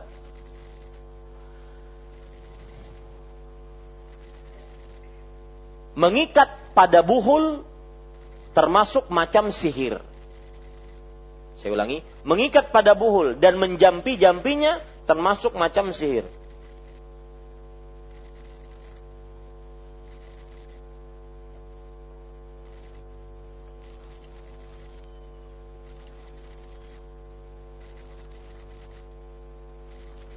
Pelajaran yang kedua, sihir adalah bentuk kesyirikan karena minta tolong kepada selain Allah. Sihir adalah bentuk kesyirikan karena minta tolong kepada selain Allah. Pelajaran yang ketiga, setiap praktek sihir selalu ada ikatan-ikatan buhul. Selalu itu, tidak bisa tidak. Dan sihir akan terus manjur selama ada ikatan-ikatan tersebut. Maka biasanya ikatan-ikatan tersebut disimpan pada tempat-tempat yang susah dijamah oleh manusia. Disimpan di laut, ya dilempar ke laut, disusah dijamah oleh manusia.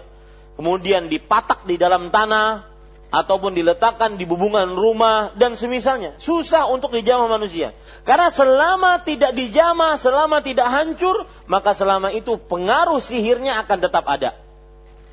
Ya pengaruh sihirnya akan tetap ada jadi pelajarannya tadi bahwa uh, sihir adalah uh, apa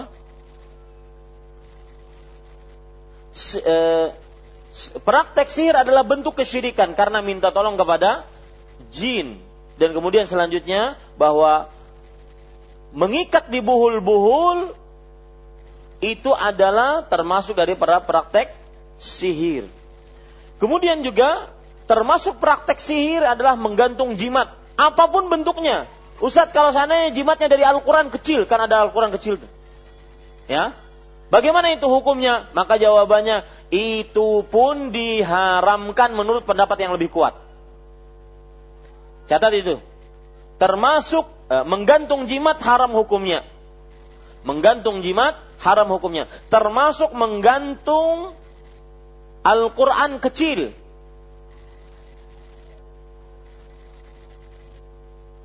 Baik dijadikan kalung, dijadikan uh, gantungan di mobil misalkan dengan niatan untuk menjaga mobil tersebut dari mara bahaya dan semisalnya. Nah, kemudian kita catat, kenapa menggantung Quran kecil padahal itu Quran termasuk dilarang dan diharamkan? Satu jawabannya. Satu, karena bisa menjadi sarana menggantungkan jimat-jimat yang lain. Nah, itu dia bisa menjadi sarana menggantungkan jimat-jimat yang lain. Jadi pertanyaannya tadi apa? Kenapa menggantungkan Al-Quran kecil juga termasuk perkara yang diharamkan? Karena bisa sar menjadi sarana menggantungkan jimat-jimat yang lain. Yang kedua, karena bisa menjadi sarana menghinakan Al-Quran. Akhirnya Al-Quran dibawa ke mana-mana, dibawa ke tempat yang tidak suci, ke kamar mandi, ke WC, dan semisalnya. Sebab yang ketiga yaitu karena bisa mencampurkan Al-Quran dengan jimat-jimat yang diharamkan. Karena bisa mencampurkan Al-Quran dengan jimat-jimat yang diharamkan.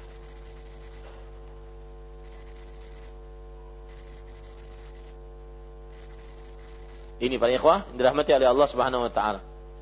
Ada berapa jawabannya itu? Ada tiga. Kenapa menggantungkan Al-Quran walau kecil itu dia tetap diharamkan? Ya, kita katakan itu bukan jimat, akan tetapi tetap diharamkan karena beberapa sebab tadi. Faedah yang terakhir dari hadis yang kita baca ini yaitu siapa yang bersandar kepada selain Allah niscaya dihinakan Allah. Siapa yang bersandar kepada jimat niscaya dihinakan Allah. Kenapa? Karena Allah berlepas diri darinya. Disuruh dia bersandar diri kepada kepada jimat tersebut dan yang bersandar diri kepada makhluk tidak akan pernah bahagia dan beruntung dunia akhirat.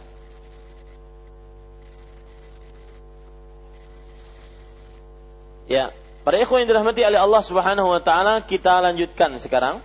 Saya ingin ini habis ya, sehingga kita nanti Eh, membaca bab yang lain insyaallah taala.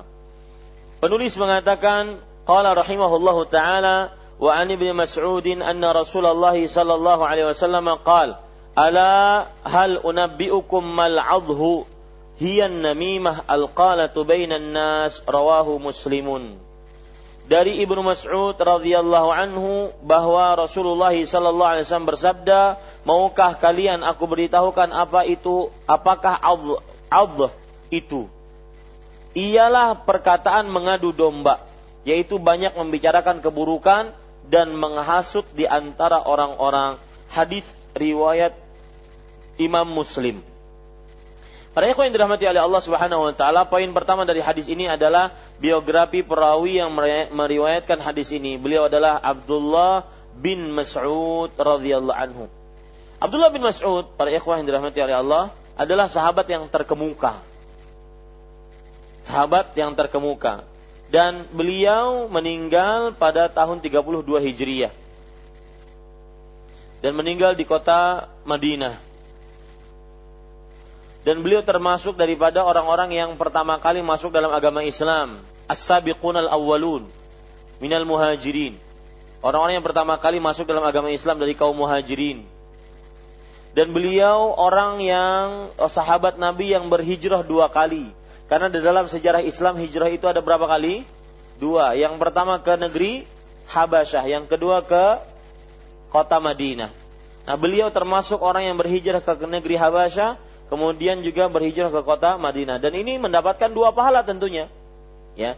Kemudian beliau juga orang yang sholat kedua kiblat, dua kiblat. Maksud dua kiblat itu adalah Nabi Muhammad SAW ketika berhijrah ke kota Madinah, maka beliau e, sholat menghadap Baitul Maqdis atau Masjidil Aqsa. Kalau kita sekarang menghadap sini, maka Masjidil Aqsa berpaling 180 derajat. Ya. Dan Nabi Muhammad sallallahu alaihi wasallam salat di menghadap Masjidil Aqsa sekitar 16 bulan. 16 bulan. Nah, 16 bulan ini berarti Abdullah bin Mas'ud juga ada di situ. Berarti beliau adalah orang-orang yang termasuk orang-orang berhijrah pertama ke kota Madinah. Karena beliau sholat di dua kiblat. Paham ya? Kenapa itu menjadi utama? Karena beliau termasuk orang-orang yang pertama kali juga berhijrah ke kota Madinah. Kemudian termasuk hal yang merupakan keutamaan dari Abdullah bin Mas'ud adalah awwalu man jahara bil Quran sahabat pertama kali yang memperdengarkan Al-Quran kepada kaum Quraisy di Mekah di hadapan mereka dengan suara yang lantang. Ya, sahabat yang pertama kali memperdengarkan Al-Quran dengan suara lantang di kota Mekah di hadapan orang-orang kafir Quraisy. Dan para ikhwan yang dirahmati oleh Allah Subhanahu wa taala, Rasulullah Shallallahu Alaihi Wasallam pernah eh, sekarang saya akan sebutkan beberapa keutamaan Abdullah bin Mas'ud. Ini orang mulia. Ya, kita harus me mengagungkan beliau karena ini orang mulia. Suatu ketika sahabat Nabi tertawa melihat betis kurusnya betis Abdullah bin Mas'ud radhiyallahu anhu. Maka Rasulullah SAW bertanya, "Mimma tadhakun? Kenapa kalian tertawa?" Kemudian para sahabat menjawab, min hiddati saqai. Karena cekingnya uh, kedua betis Abdullah bin Mas'ud. Cekingnya kedua betis Abdullah bin Mas'ud. Maka Rasulullah SAW mengatakan, lahuma athqalu fil mizan min Uhud. Sungguh dua betis Abdullah bin Mas'ud yang kalian ketawakan, yang kalian anggap itu ceking, itu lebih berat di timbangan dibandingkan gunung Uhud. Gunung Uhud itu berapa beratnya? Kalau kita ukur dari ujung kanan ke ujung kiri 8 kilo. Dari permukaan tanah sampai puncaknya 800 meter. Saya ingin sekali ada yang menghitung ini secara matematika. Berapa sih beratnya Gunung Uhud dengan seperti itu? Ya, yang ahli matematika. Ya, itu dibanding dengan dua betis ceking Abdullah bin Mas'ud tidak uh, kalah beratnya gunung tersebut. Ini menunjukkan beberapa penunjukan. Yang pertama, keutamaan Abdullah bin Mas'ud. Yang kedua, kita nanti di akhirat akan ditimbang, tubuh kita akan ditimbang. Makanya ada hadis riwayat Bukhari, "Innahu la ya'ti rajulus saminul 'azim." Sesungguhnya akan datang orang yang besar gemuk nanti hari kiamat. La ya'dilu indallah janaha ba'udah. Beratnya ketika ditimbang tidak senilai dengan sayap nyamuk. Ini menunjukkan bahwa orang-orang gemuk nanti akan tidak seberat sayap nyamuk. Apakah menunjukkan kepada ketercelaan gemuk? Maka tergantung. Ini para ikhwan yang dirahmati oleh Allah Subhanahu wa taala. Kemudian termasuk dari hal yang menunjukkan kepada keutamaan Abdullah bin Mas'ud radhiyallahu anhu bahwasanya beliau sebelum masuk Islam beliau sudah mengenal Rasul Shallallahu Alaihi Wasallam. Karena ketika Rasul Shallallahu Alaihi Wasallam melewati beliau sedang menggembala kambing, maka beliau minta agar Rasul SAW minta kepada Abdullah Masud yang belum masuk Islam agar diberikan kambing yang tidak punya susunya. Maka Rasul Wasallam mendoakan dan akhirnya keluar mukjizat kambing tersebut keluar susunya kemudian setelah itu diperah, kemudian diminum, baru setelah itu dilepaskan kembali. Abdullah bin Mas'ud radhiyallahu anhu bertanya, "Ya Rasul, ya Rasulullah, alimni ma hadzal qaul?" Wahai Rasulullah, kamu tadi ngucapin apa? Jambi-jambinya apa itu? Sehingga kambing yang tidak punya susu menjadi bersusu. Maka Rasulullah Shallallahu Alaihi Wasallam kemudian mengusap kepala Abdul Mas'ud yang waktu itu belum masuk Islam. Yarhamukallah, innaka gulamun mu'allam. Semoga Allah merahmati engkau. Sesungguhnya engkau adalah anak yang akan diberikan ilmu pengetahuan. Dan memang benar, salah satu keutamaan Abdul Mas'ud, beliau mengatakan, sesungguhnya jika ada orang yang lebih daripada aku, maka aku akan datang kepada dia. Yang lebih daripada aku ilmunya tentang Al-Quran, aku akan datangi kepada dia. Walaupun jaraknya jauh. Aku telah mengambil surat dari mulut Rasulullah SAW sebanyak 70 surat. Langsung. Makanya beliau ketika mushaf itu disatukan, beliau mempunyai mushaf tersendiri. Karena beliau 70 surat Al-Quran. Berarti sekitar 3 per 4-nya Al-Quran. Karena Al-Quran berapa surat? 114 surat. Ini para ikhwah. Ini keutamaan dari Abdullah bin Mas'ud radhiyallahu anhu. Ada perkataan yang menarik dari perkataan Abdullah bin Mas'ud radhiyallahu anhu. Beliau mengatakan, "Al-iqtisadu fi sunnah khairun minal ijtihadi fil bid'ah." Sederhana tapi sesuai dengan sunnah lebih baik dibandingkan berpayah-payah tetapi perbuatan bid'ah. Dan ini agama. Ini agama dan ini keyakinan yang harus kita tanamkan dalam diri kita. Sederhana tapi sesuai dengan sunnah. Lebih baik dibandingkan berpayah-payah tetapi tidak sesuai dengan sunnah Rasulullah Sallallahu Alaihi Wasallam. Taib. Abdullah bin Mas'ud radhiyallahu anhu menyatakan bahwa Rasulullah sallallahu alaihi wasallam bersabda, "Maukah kamu aku beritahu apakah ab itu?" Ialah perbuatan mengadu domba, yaitu banyak membicarakan keburukan dan menghasut di antara orang-orang. Eh, hadisnya mafhum, yaitu Rasulullah bertanya, apakah ab itu? Ab itu adalah orang yang hasad, namimah, mengadu domba. Timbul pertanyaan, ini dilihat dari bab kita mana hubungannya. Ya, kenapa mengadu domba dimasukkan ke dalam bab macam-macam sihir? Maka para ikhwan yang dirahmati oleh Allah Subhanahu wa taala bisa dikatakan jawabannya adalah Kenapa mengadu domba dikatakan macam-macam sihir? Karena dengan aduan, hasutan, dan aduan domba tersebut akhirnya terjadilah keburukan di tengah manusia. Persis seperti kejadian sihir. Akibat perbuatan sihir akhirnya terjadilah keburukan dan kekacauan di tengah manusia. Jadi semisalnya dengan itu, sihirnya dengan itu, Ya, semisal sihir dengan itu. Saya ulangi, kenapa adu domba, hasutan senilai dengan ataupun dimasukkan ke dalam bab sihir, macam-macam sihir karena samanya dari sisi mengacaukan di tengah manusia, itu dia. Ya, mengacaukan di tengah manusia. Dan para ikhwah yang dirahmati oleh Allah Subhanahu wa taala, Rasul Shallallahu Alaihi Wasallam mengatakan, la yadkhulul jannata namam. Tidak akan masuk surga orang yang suka mengadu domba. Gak akan masuk surga. Dan mengadu domba pengertiannya adalah naqlu kalamin nas ila ghairihi liyufsida bainahum. Itu pengertian mengadu domba. Memindahkan perkataan seseorang kepada orang lain agar menghancurkan hubungan keduanya. Itu namanya mengadu domba dan ini dosa besar. Apa? Dosa besar. Hati-hati dosa ini. Jangan-jangan habis pahala kita gara-gara kita melakukan namimah. Ya, gara-gara melakukan namimah. Taib. Hadis yang diriwayatkan oleh Imam Muslim. Pelajaran yang kita bisa ambil dari hadis ini adalah yaitu tadi kenapa mengadu domba dikategorikan macam sihir dari sisi mana? Sudah kita jawab tadi. Dari sisi membuat kekacauan, kerusakan, keburukan di tengah kaum muslimin sebagaimana yang terjadi juga pada sihir. Taib. Hadis yang terakhir yaitu penulis rahimahullah taala mengatakan وقال ولهما عن ابن عمر رضي الله عنهما أن رسول الله صلى الله عليه وسلم قال Inna minal bayani la sihra. Dan Ibnu Umar radhiyallahu anhu menuturkan bahwa Rasulullah sallallahu alaihi wasallam bersabda sesungguhnya di antara susunan kata yang indah terdapat apa yang disebut sihir. Hadis riwayat Al-Bukhari dan Muslim. Poin pertama Ibnu Umar. Nama aslinya adalah Abdullah bin Umar. Ini juga sama.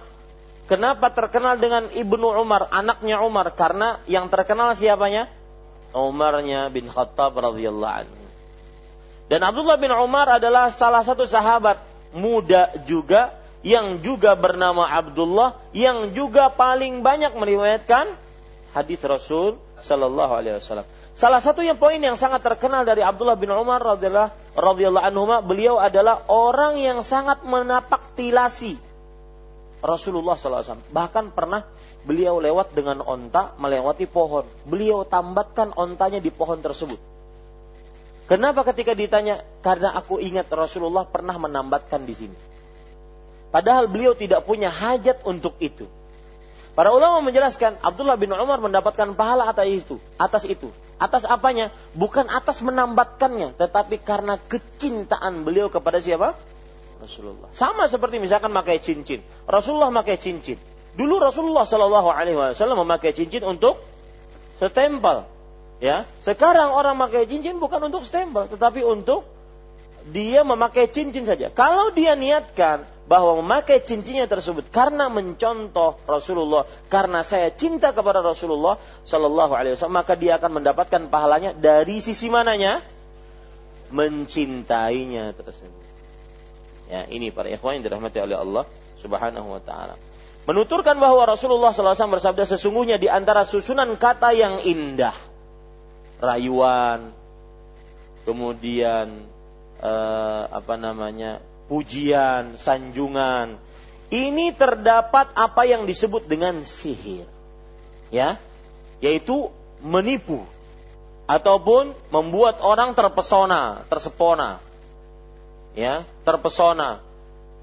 Rayuan seorang suami kepada istrinya, rayuan seorang orang tua kepada anaknya, yang akhirnya sang anak nurut, yang akhirnya sang istri nurut dengan suaminya dan semisalnya.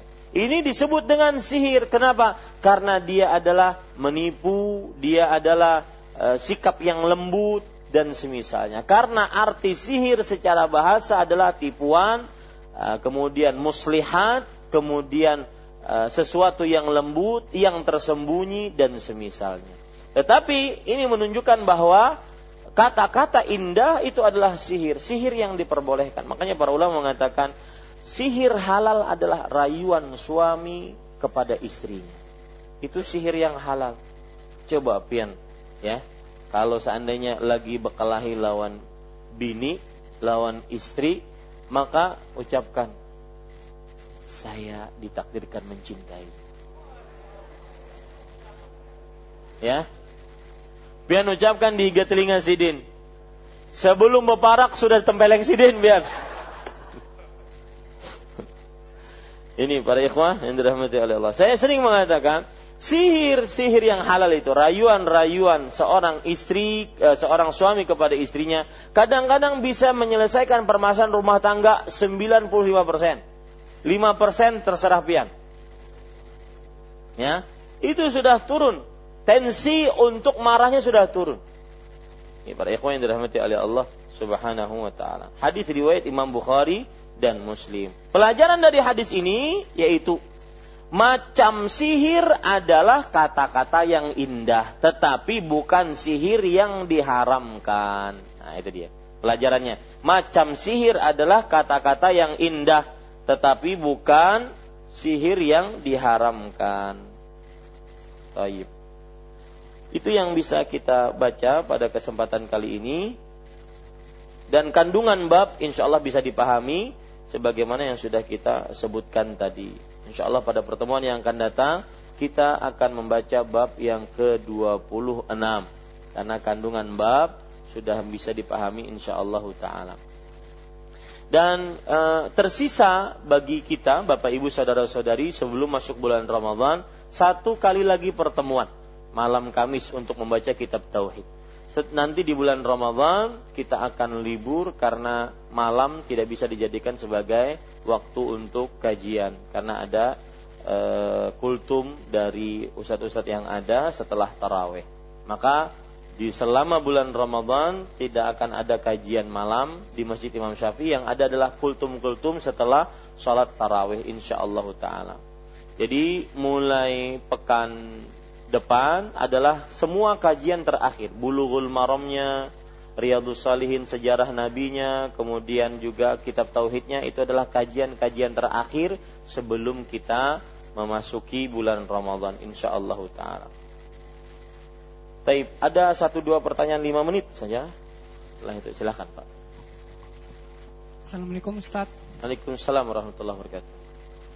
Uh, adakah doa atau cara agar kita bisa terbebas dari sihir yang sudah mengenai kita.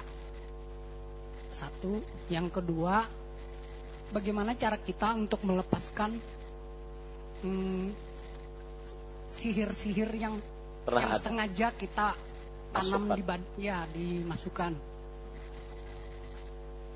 Terus kalau mis, uh, masalah Ya, dua itu dulu. Iya, dua itu. Ya, yang pertama, kalau sudah ada seseorang terkena sihir, maka bagaimana tindakannya? Maka di sini berarti tindakan pengobatan, rehabilitasi.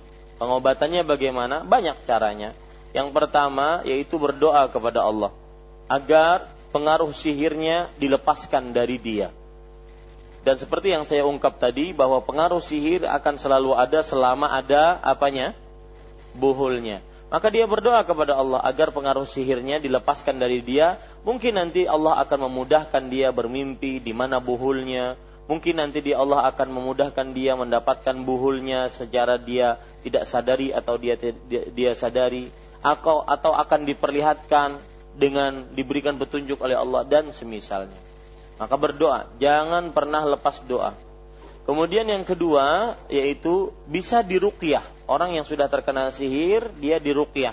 Ruqyahnya bacai Al-Fatihah sebagaimana hadis Rasul sallallahu alaihi wasallam, "Ma adraka ma ruqyah?" apakah kamu tidak tahu bahwa surat Al-Fatihah adalah surat untuk meruqyah sihir? Kemudian bacaan yang kedua, bacai surah Al-Baqarah. Rasul sallallahu alaihi wasallam bersabda, "Iqra'u surat Al-Baqarah fa inna akhdaha barakah wa tarkaha hasrah wa la yastati'uha al-batalah." Bacalah surah Al-Baqarah, sesungguhnya membacanya itu adalah berkah, meninggalkannya kerugian dan tidak ada satu sihir pun yang bisa melawannya. Kemudian juga membaca Kul a'udzu birabbil falaq, kul a'udzu birabbin nas dan kul huwallahu ahad. Rasul sallallahu alaihi wasallam bersabda dalam hadis riwayat Imam Malik, "Ma ta'awwadza muta'awwidzun mimithlihinna." Artinya tidaklah seseorang meminta perlindungan yang lebih kuat dibandingkan dengan membaca tiga surat tersebut. Nah ini adalah tindakan-tindakan rehabilitasi pengobatan tatkala sudah terkena sihir. Demikian. Adapun orang yang sudah memasukkan dengan sengaja di dalam dirinya praktek-praktek sihir seperti misalkan di Banjarmasin terkenal dengan minum minyak bintang. Pengalaman nggak berarti? Minum minyak bintang atau pakai susuk atau yang semisalnya. Maka yang seperti ini poin pertama kali yang harus dia lakukan adalah bertaubat kepada Allah. Karena dia telah melakukan perbuatan sihir dan itu kesyirikan kepada Allah Subhanahu wa taala. Dan kesyirikan satu saja dilakukan menghapuskan seluruh pahala. Ya, tetapi ketika dia sudah mengetahui seperti ini sekarang, maka ini sebuah bentuk petunjuk dari Allah, maka bersyukurlah dia kepada Allah. Saya katakan kepada orang-orang seperti ini, yang pertama bersyukur karena sebelum meninggal sudah diberikan petunjuk. Yang kedua, berdoa kepada Allah agar taubatnya diterima oleh Allah. Yang ketiga, yaitu berdoa kepada Allah agar istiqamah sampai mati. Ini tiga hal yang harus dia lakukan tatkala orang sudah melakukan praktek sihir. Ya. Dia pertama kali bersyukur karena sudah diberikan petunjuk oleh Allah. Karena banyak orang yang dibiarkan oleh Allah Subhanahu wa taala mati dalam kesyirikan, mati di dalam perbuatan dosa sihir, ya, mati dalam perbuatan dosa uh, susuk dan semisalnya, masih pakai jimat, masih pakai raja, raja di mana di badan, di batis, raja kemudian di intalu, dan kadang-kadang raja di telur itu dijual bebas. Alhamdulillah. Ya. Ini para ikhwan yang dirahmati oleh Allah Subhanahu wa taala. Maka dia pertama kali bertobat kepada Allah dengan sebenar-benar taubat. Mulai saat ini apa pun masalah yang saya hadapi, maka saya tidak akan pernah berkenalan lagi dengan sihir. Karena itulah taubat yang hakiki, taubat yang nasuha menyesal, bertekad untuk tidak kembali dan melepaskan dosa itu. Itu taubat hakiki. Kemudian yang kedua yaitu dia berusaha keras untuk mengeluarkan di dari dalam dirinya praktek sihir tadi. Seperti susuk. Kalau misalkan ada susuk dia keluarkan. Dan e, saya mendapati beberapa kali orang bahwa susuk itu bisa dikeluarkan secara medis. Ini bisa dilihat dengan secara medis ada susuk di pipinya, ada susuk di perutnya, ada susuk di tangannya, maka dikeluarkan semampu dia mengeluarkan. Ya. Kemudian juga misalkan uh, ada praktek-praktek sihir yang masih ada dalam rumahnya, seperti misalkan ikatan buhul-buhul, jimat-jimat, maka musnahkan. Cara memusnahkannya yaitu dengan cara dibacai Al-Fatihah, dibacai kul a'udzu bil falaq, kul a'udzu bin nas, kul huwallahu ahad. Kemudian setelah itu dimusnahkan, dibakar. Ya? Jangan banyunya diminum jangan. Dibakar habis itu selesai. Dan jangan takut. Kenapa? Karena tidak ada yang bisa memberikan manfaat dan mudarat kecuali siapa Allah kalaupun nanti terjadi sesuatu ketika kita membakar terjadi sesuatu ada yang ini ada yang sakit ada yang kesurupan maka itu ujian dari Allah kita beriman atau tidak kepadanya itu ujian dari Allah tabaraka wa taala wallahu alam Ketika jin memindahkan istana Ratu Balkis, apakah Nabi Sulaiman meminta tolong kepada jin? Apakah seperti ini diperbolehkan? Maka jawabannya tidak. Dan yang pertama yang memindahkan uh, memindahkan uh, istana Ratu Balkis bukan jin, tetapi orang yang berilmu. Allah berfirman, "Qala alladhi 'indahu minal kitab, ana atika bihi qabla an yartadda ilaika tarfu." Orang yang berilmu mengatakan, Orang yang berilmu mengatakan, aku akan bisa mendatangkan istana Ratu Balqis sebelum matamu berkedip wahai Sulaiman. Falamma ra'ahu mustaqirran indahu dan ketika ya lihat, ketika ada istana tersebut benar-benar ada di hadapan Nabi Sulaiman sebelum mat, mata berkedip, maka qala hadza min fadli rabbi. Ini adalah kemurahan dari Allah Subhanahu wa taala. Liyabluwani ashkur am akfur agar Allah mengujiku apakah aku bersyukur ataukah aku kufur terhadap nikmat Allah Subhanahu wa taala. Ini satu, dari koreksian terhadap pertanyaan. Pertanyaannya dulu dikoreksi. Ya, adapun jawaban dari pertanyaan. Jadi per, tujuan pertanyaan ini apa?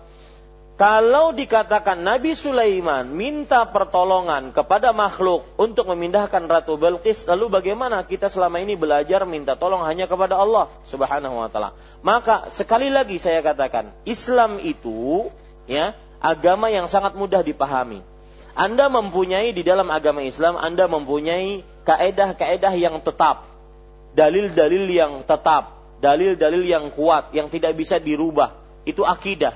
Karena misalkan Allah Subhanahu wa taala berfirman, "Iyyaka na'budu wa iyyaka nasta'in." Hanya kepadamu wahai Allah kami beribadah dan hanya kepadamu wahai Allah kami meminta pertolongan. Ini nas-nas tegas, tetap tidak bisa dirubah-rubah bahwa minta tolong hanya kepada Allah. Siapa yang minta tolong kepada selain Allah maka dia musyrik melakukan perbuatan kesyirikan. Ini nas yang tegas, tetap dan merupakan akidah. Sampai hari kiamat kita berkeyakinan seperti ini. Rasulullah SAW bersabda kepada Abdullah bin Abbas dalam hadis riwayat Tirmidzi, "Idza sa'alta fas'alillah." Jika minta, mintalah kepada Allah. Ini nas yang tegas. Itu tanamkan dalam hati. Kalau ada pertanyaan seperti ini, tanamkan dalam hati itu. Bahwa yang minta kepada selain Allah adalah sebuah kesyirikan meminta kepada selain Allah yang mana permintaan tersebut tidak bisa diminta kecuali kepada Allah Subhanahu wa taala, maka itu adalah sebuah kesyirikan. Nah, itu itu poin pertama. Jangan sampai antum bingung dulu dengan pertanyaan seperti ini. Semua syubhat saya sekarang ingin mengajarkan kepada Bapak Ibu bagaimana membantah syubhat dari dasar. Semua syubhat kembalikan kepada yang muhkamat mutasyabihat, hal-hal yang samar-samar kembalikan kepada yang muhkamat. Muhkamat itu apa? Tegas, jelas, keyakinan, akidah yang rahasia, yang tetap tidak akan bergoyang. Walau halilintar datang, walau air bah menelan kita, bumi menenggelamkan kita, bukan urusan. Saya akan tetap mengatakan siapa yang meminta kepada selain Allah maka melakukan kesyirikan. Ya, itu akidah, tidak bisa uh, ada dialog di dalamnya, nggak bisa.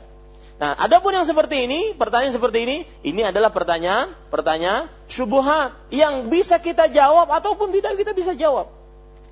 Ya, jawabannya mudah. Pertama, bahwasanya yang dimintai oleh Nabi Sulaiman mereka orang-orang yang mampu untuk melakukan itu. Berarti di sini Nabi Sulaiman tidak melakukan kesyirikan karena beliau meminta kepada orang-orang makhluk-makhluk Allah yang mampu. Seperti misalkan, tolong ambilkan buku itu. Antum mampu saya minta berarti tidak melakukan kesyirikan di sini. Yang yang terjadi kesyirikan adalah ketika diminta tidak mampu. Itu jawaban pertama. Dan masih banyak jawaban yang lain. Di antaranya yaitu bahwa Nabi Sulaiman alaihissalam beliau mempunyai kekuasaan. Bisa memerintahkan makhluk-makhluknya yang tidak diberikan kekuasaan kepada yang lainnya. Sebagaimana doa beliau, Rabbi habli hukman la yanbaghi li ahadin min ba'di. Ya Allah berikan aku kekuasaan, mulkan la yanbaghi li ahadin min ba'di. Berikan aku kekuasaan yang tidak diberikan kepada orang pun setelahku.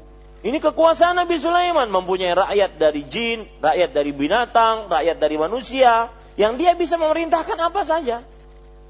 Paham di sini? Nah, itu jawabannya banyak. Semua syubhat pasti bisa dijawab. Ya, makanya tapi yang paling penting tadi, semua syubhat kembalikan yang kepada yang muhkamat, yang tegas, hukum yang jelas, ya merupakan akidah yang kuat. Jangan sampai goyah pada saat itu. Wallahu a'lam. Nah. Silahkan. Assalamualaikum warahmatullahi wabarakatuh. Waalaikumsalam. Barakallah Ustaz. Uh, Ustaz tadi dijelaskan bahwa arti bintang yang di atas bukanlah bintang yang di atas yang kita lihat setiap hari. Tapi sebagian masyarakat nada bintang di atas ini kada hujan. Apakah itu juga bagian daripada kesyirikan? Yang kedua, biasanya para pelaut mau berangkat melaut itu mempergunakan bintang-bintang yang di atas. Itu bagaimana korelasinya terhadap yang Ustaz tadi jelaskan. Ya. Terima kasih. Assalamualaikum warahmatullahi wabarakatuh. Waalaikumsalam warahmatullahi wabarakatuh. Jazakumullah khair atas pertanyaannya. Sebenarnya pertanyaan sudah bisa dijawab tadi sana sudah kita jelaskan. Ya. Uh, ada bintang pinanya kada hujan nih. Maka jawabannya hadis Rasul tadi. Man qala mutirna binaui kadza wa kadza fahuwa kafirun bi wa mu'minun bil kaukab. Siapa yang mengatakan bahwa kita turun hujan karena ada bintang ini, bintang ini, tidak turun hujan karena ada bintang ini, bintang ini, maka dia berarti kafir terhadapku dan beriman kepada bintang-bintang. Jawabannya ada pada hadis sebenarnya. Ya, tergantung dia mengatakan ketika dia mengatakan itu ada bintang bintang ada hujan. Apakah hanya sebatas ilmu yang memudahkan atau ilmu yang memberikan pengaruh? Kita tahu tadi ilmu nujum ada berapa? Dua. Kalau hanya sebatas ilmu yang memudahkan untuk memberikan arah, untuk mengetahui waktu, maka ini tidak termasuk yang diharamkan. Nah, makanya saya berpesan lebih baik perkataan yang tadi ada hujan, pinanya ada, ada bintang, pinanya ada hujan. Lebih baik dijauhi Kenapa? Karena ditakutkan masuk ke dalam hadis Rasul Shallallahu Alaihi Wasallam. Karena hujan murni mutlak rahmat dan karunia Allah Subhanahu Wa Taala. Kemudian ada lagi pertanyaan yang satu, yang kedua, uh, pelaut, ya, dia menggunakan bintang untuk arah. Ini ilmu yang kedua, ilmu bintang untuk memudahkan arah dan dan waktu. Allah berfirman wa ala wa alamatin wa bin najmi hum yahtadun dengan uh, bintang-bintang dan tanda-tanda kalian mendapatkan petunjuk. Nah, ini tidak termasuk ilmu yang diharamkan. Dia dengan bintang tersebut bisa mengetahui itu arah utara, arah selatan, saya mau pulang, saya mau uh, uh, ke daratan dan semisalnya. Wallahu a'lam. Nah, ada lagi? Silahkan. Ibu-ibu ada pertanyaan? Silahkan Bu. Ada pertanyaan Bu? Silahkan. Tidak ada? Silahkan Mas. Assalamualaikum Ustaz. Waalaikumsalam warahmatullahi Jazakallah khairan atas ilmunya. Jazakumullah. Uh, ulun pernah mendengar dari apa namanya dari artikel membaca maksud ulun uh, bahwasanya dan ini sering menjadi viral dari teman-teman yang mungkin tidak sepaham dengan uh, dakwah sunnah bahwasanya uh, Syekhul Islam Ibnu Taimiyah mengatakan bahwasanya uh, dibolehkan menikah dengan jin. Uh, Diperbolehkan menikah dengan jin. Okay. Itu bagaimana uh, pendapat pian uh, dengan soalnya ini apa namanya? Ulun pikir fitnah ini seperti ini. Yang kedua, ulun pernah uh, merukia seseorang uh, dia ini sudah bertobat dari pelaku kesyirikan. Uh, tapi orang yang di apa namanya orang yang di yang diganggunya ini uh, tidak mau memberikan maaf Ustadz. Karena pengaruh sakitnya yang diberikannya itu uh, masih masih sampai sekarang. Dan dia tidak mau dan tidak ridho. Walaupun ini bertobat bagaimana status yang tidak mau memberi maaf karena dia memang masih merasakan sakit. Yang kedua, soalnya buhulnya ini nggak dapat Ustaz dibuang ke sungai. Nah, dan bagaimana pelaku yang syirik yang sudah bertobat ini? Jazakallahu khairan. Ya. Bismillah, alhamdulillah, wassalatu wassalamu rasulillah. Ini permasalahan yang uh, sedikit mendalam tentang menikah dengan jin. Ada yang hendak menikah dengan jin? Dalam surah Ar-Rahman ayat 74, Allah Subhanahu wa taala berfirman, "Lam yatmithunna insun qablahum wala jan." Artinya bahwa bidadari-bidadari yang disediakan oleh Allah di dalam surga itu tidak pernah disentuh seorang manusia pun dan seorang jin pun. Nah, kata-kata disentuh seorang manusia pun sebelumnya dan jin pun sebelumnya menunjukkan bahwasanya dimungkinkan bahwa menikahi jin berdasarkan ayat ini. Ya, berdasarkan ayat ini. Maka jawabannya para ikhwah yang dirahmati oleh Allah Subhanahu wa taala uh, Syekhul Islam Taimiyah rahimahullah taala beliau berpendapat bahwa jin bisa dinikahi dengan ayat ini karena ada kata-kata tidak be, belum disentuh oleh jin satupun menunjukkan ada hubungan antara jin dengan makhluk lain. Baik. Sekarang kalau kita katakan anggap Syekhul Islam Taimiyah rahimahullah taala berkata seperti itu, menikah dengan jin. Dari semua ilmu yang beliau miliki, kemudian beliau punya zallah, kesalahan di situ, ente ngambil ininya, tinggalkan semua itu. Ini kan aneh gitu. Dan manusia tidak ada yang sempurna. Ya. Dan begitulah cara orang-orang ahlul hawa yang mengikuti hawa nafsu, mengikuti kesalahan-kesalahan sedangkan ilmunya tidak diambil. Nah, begitu. Paham ya?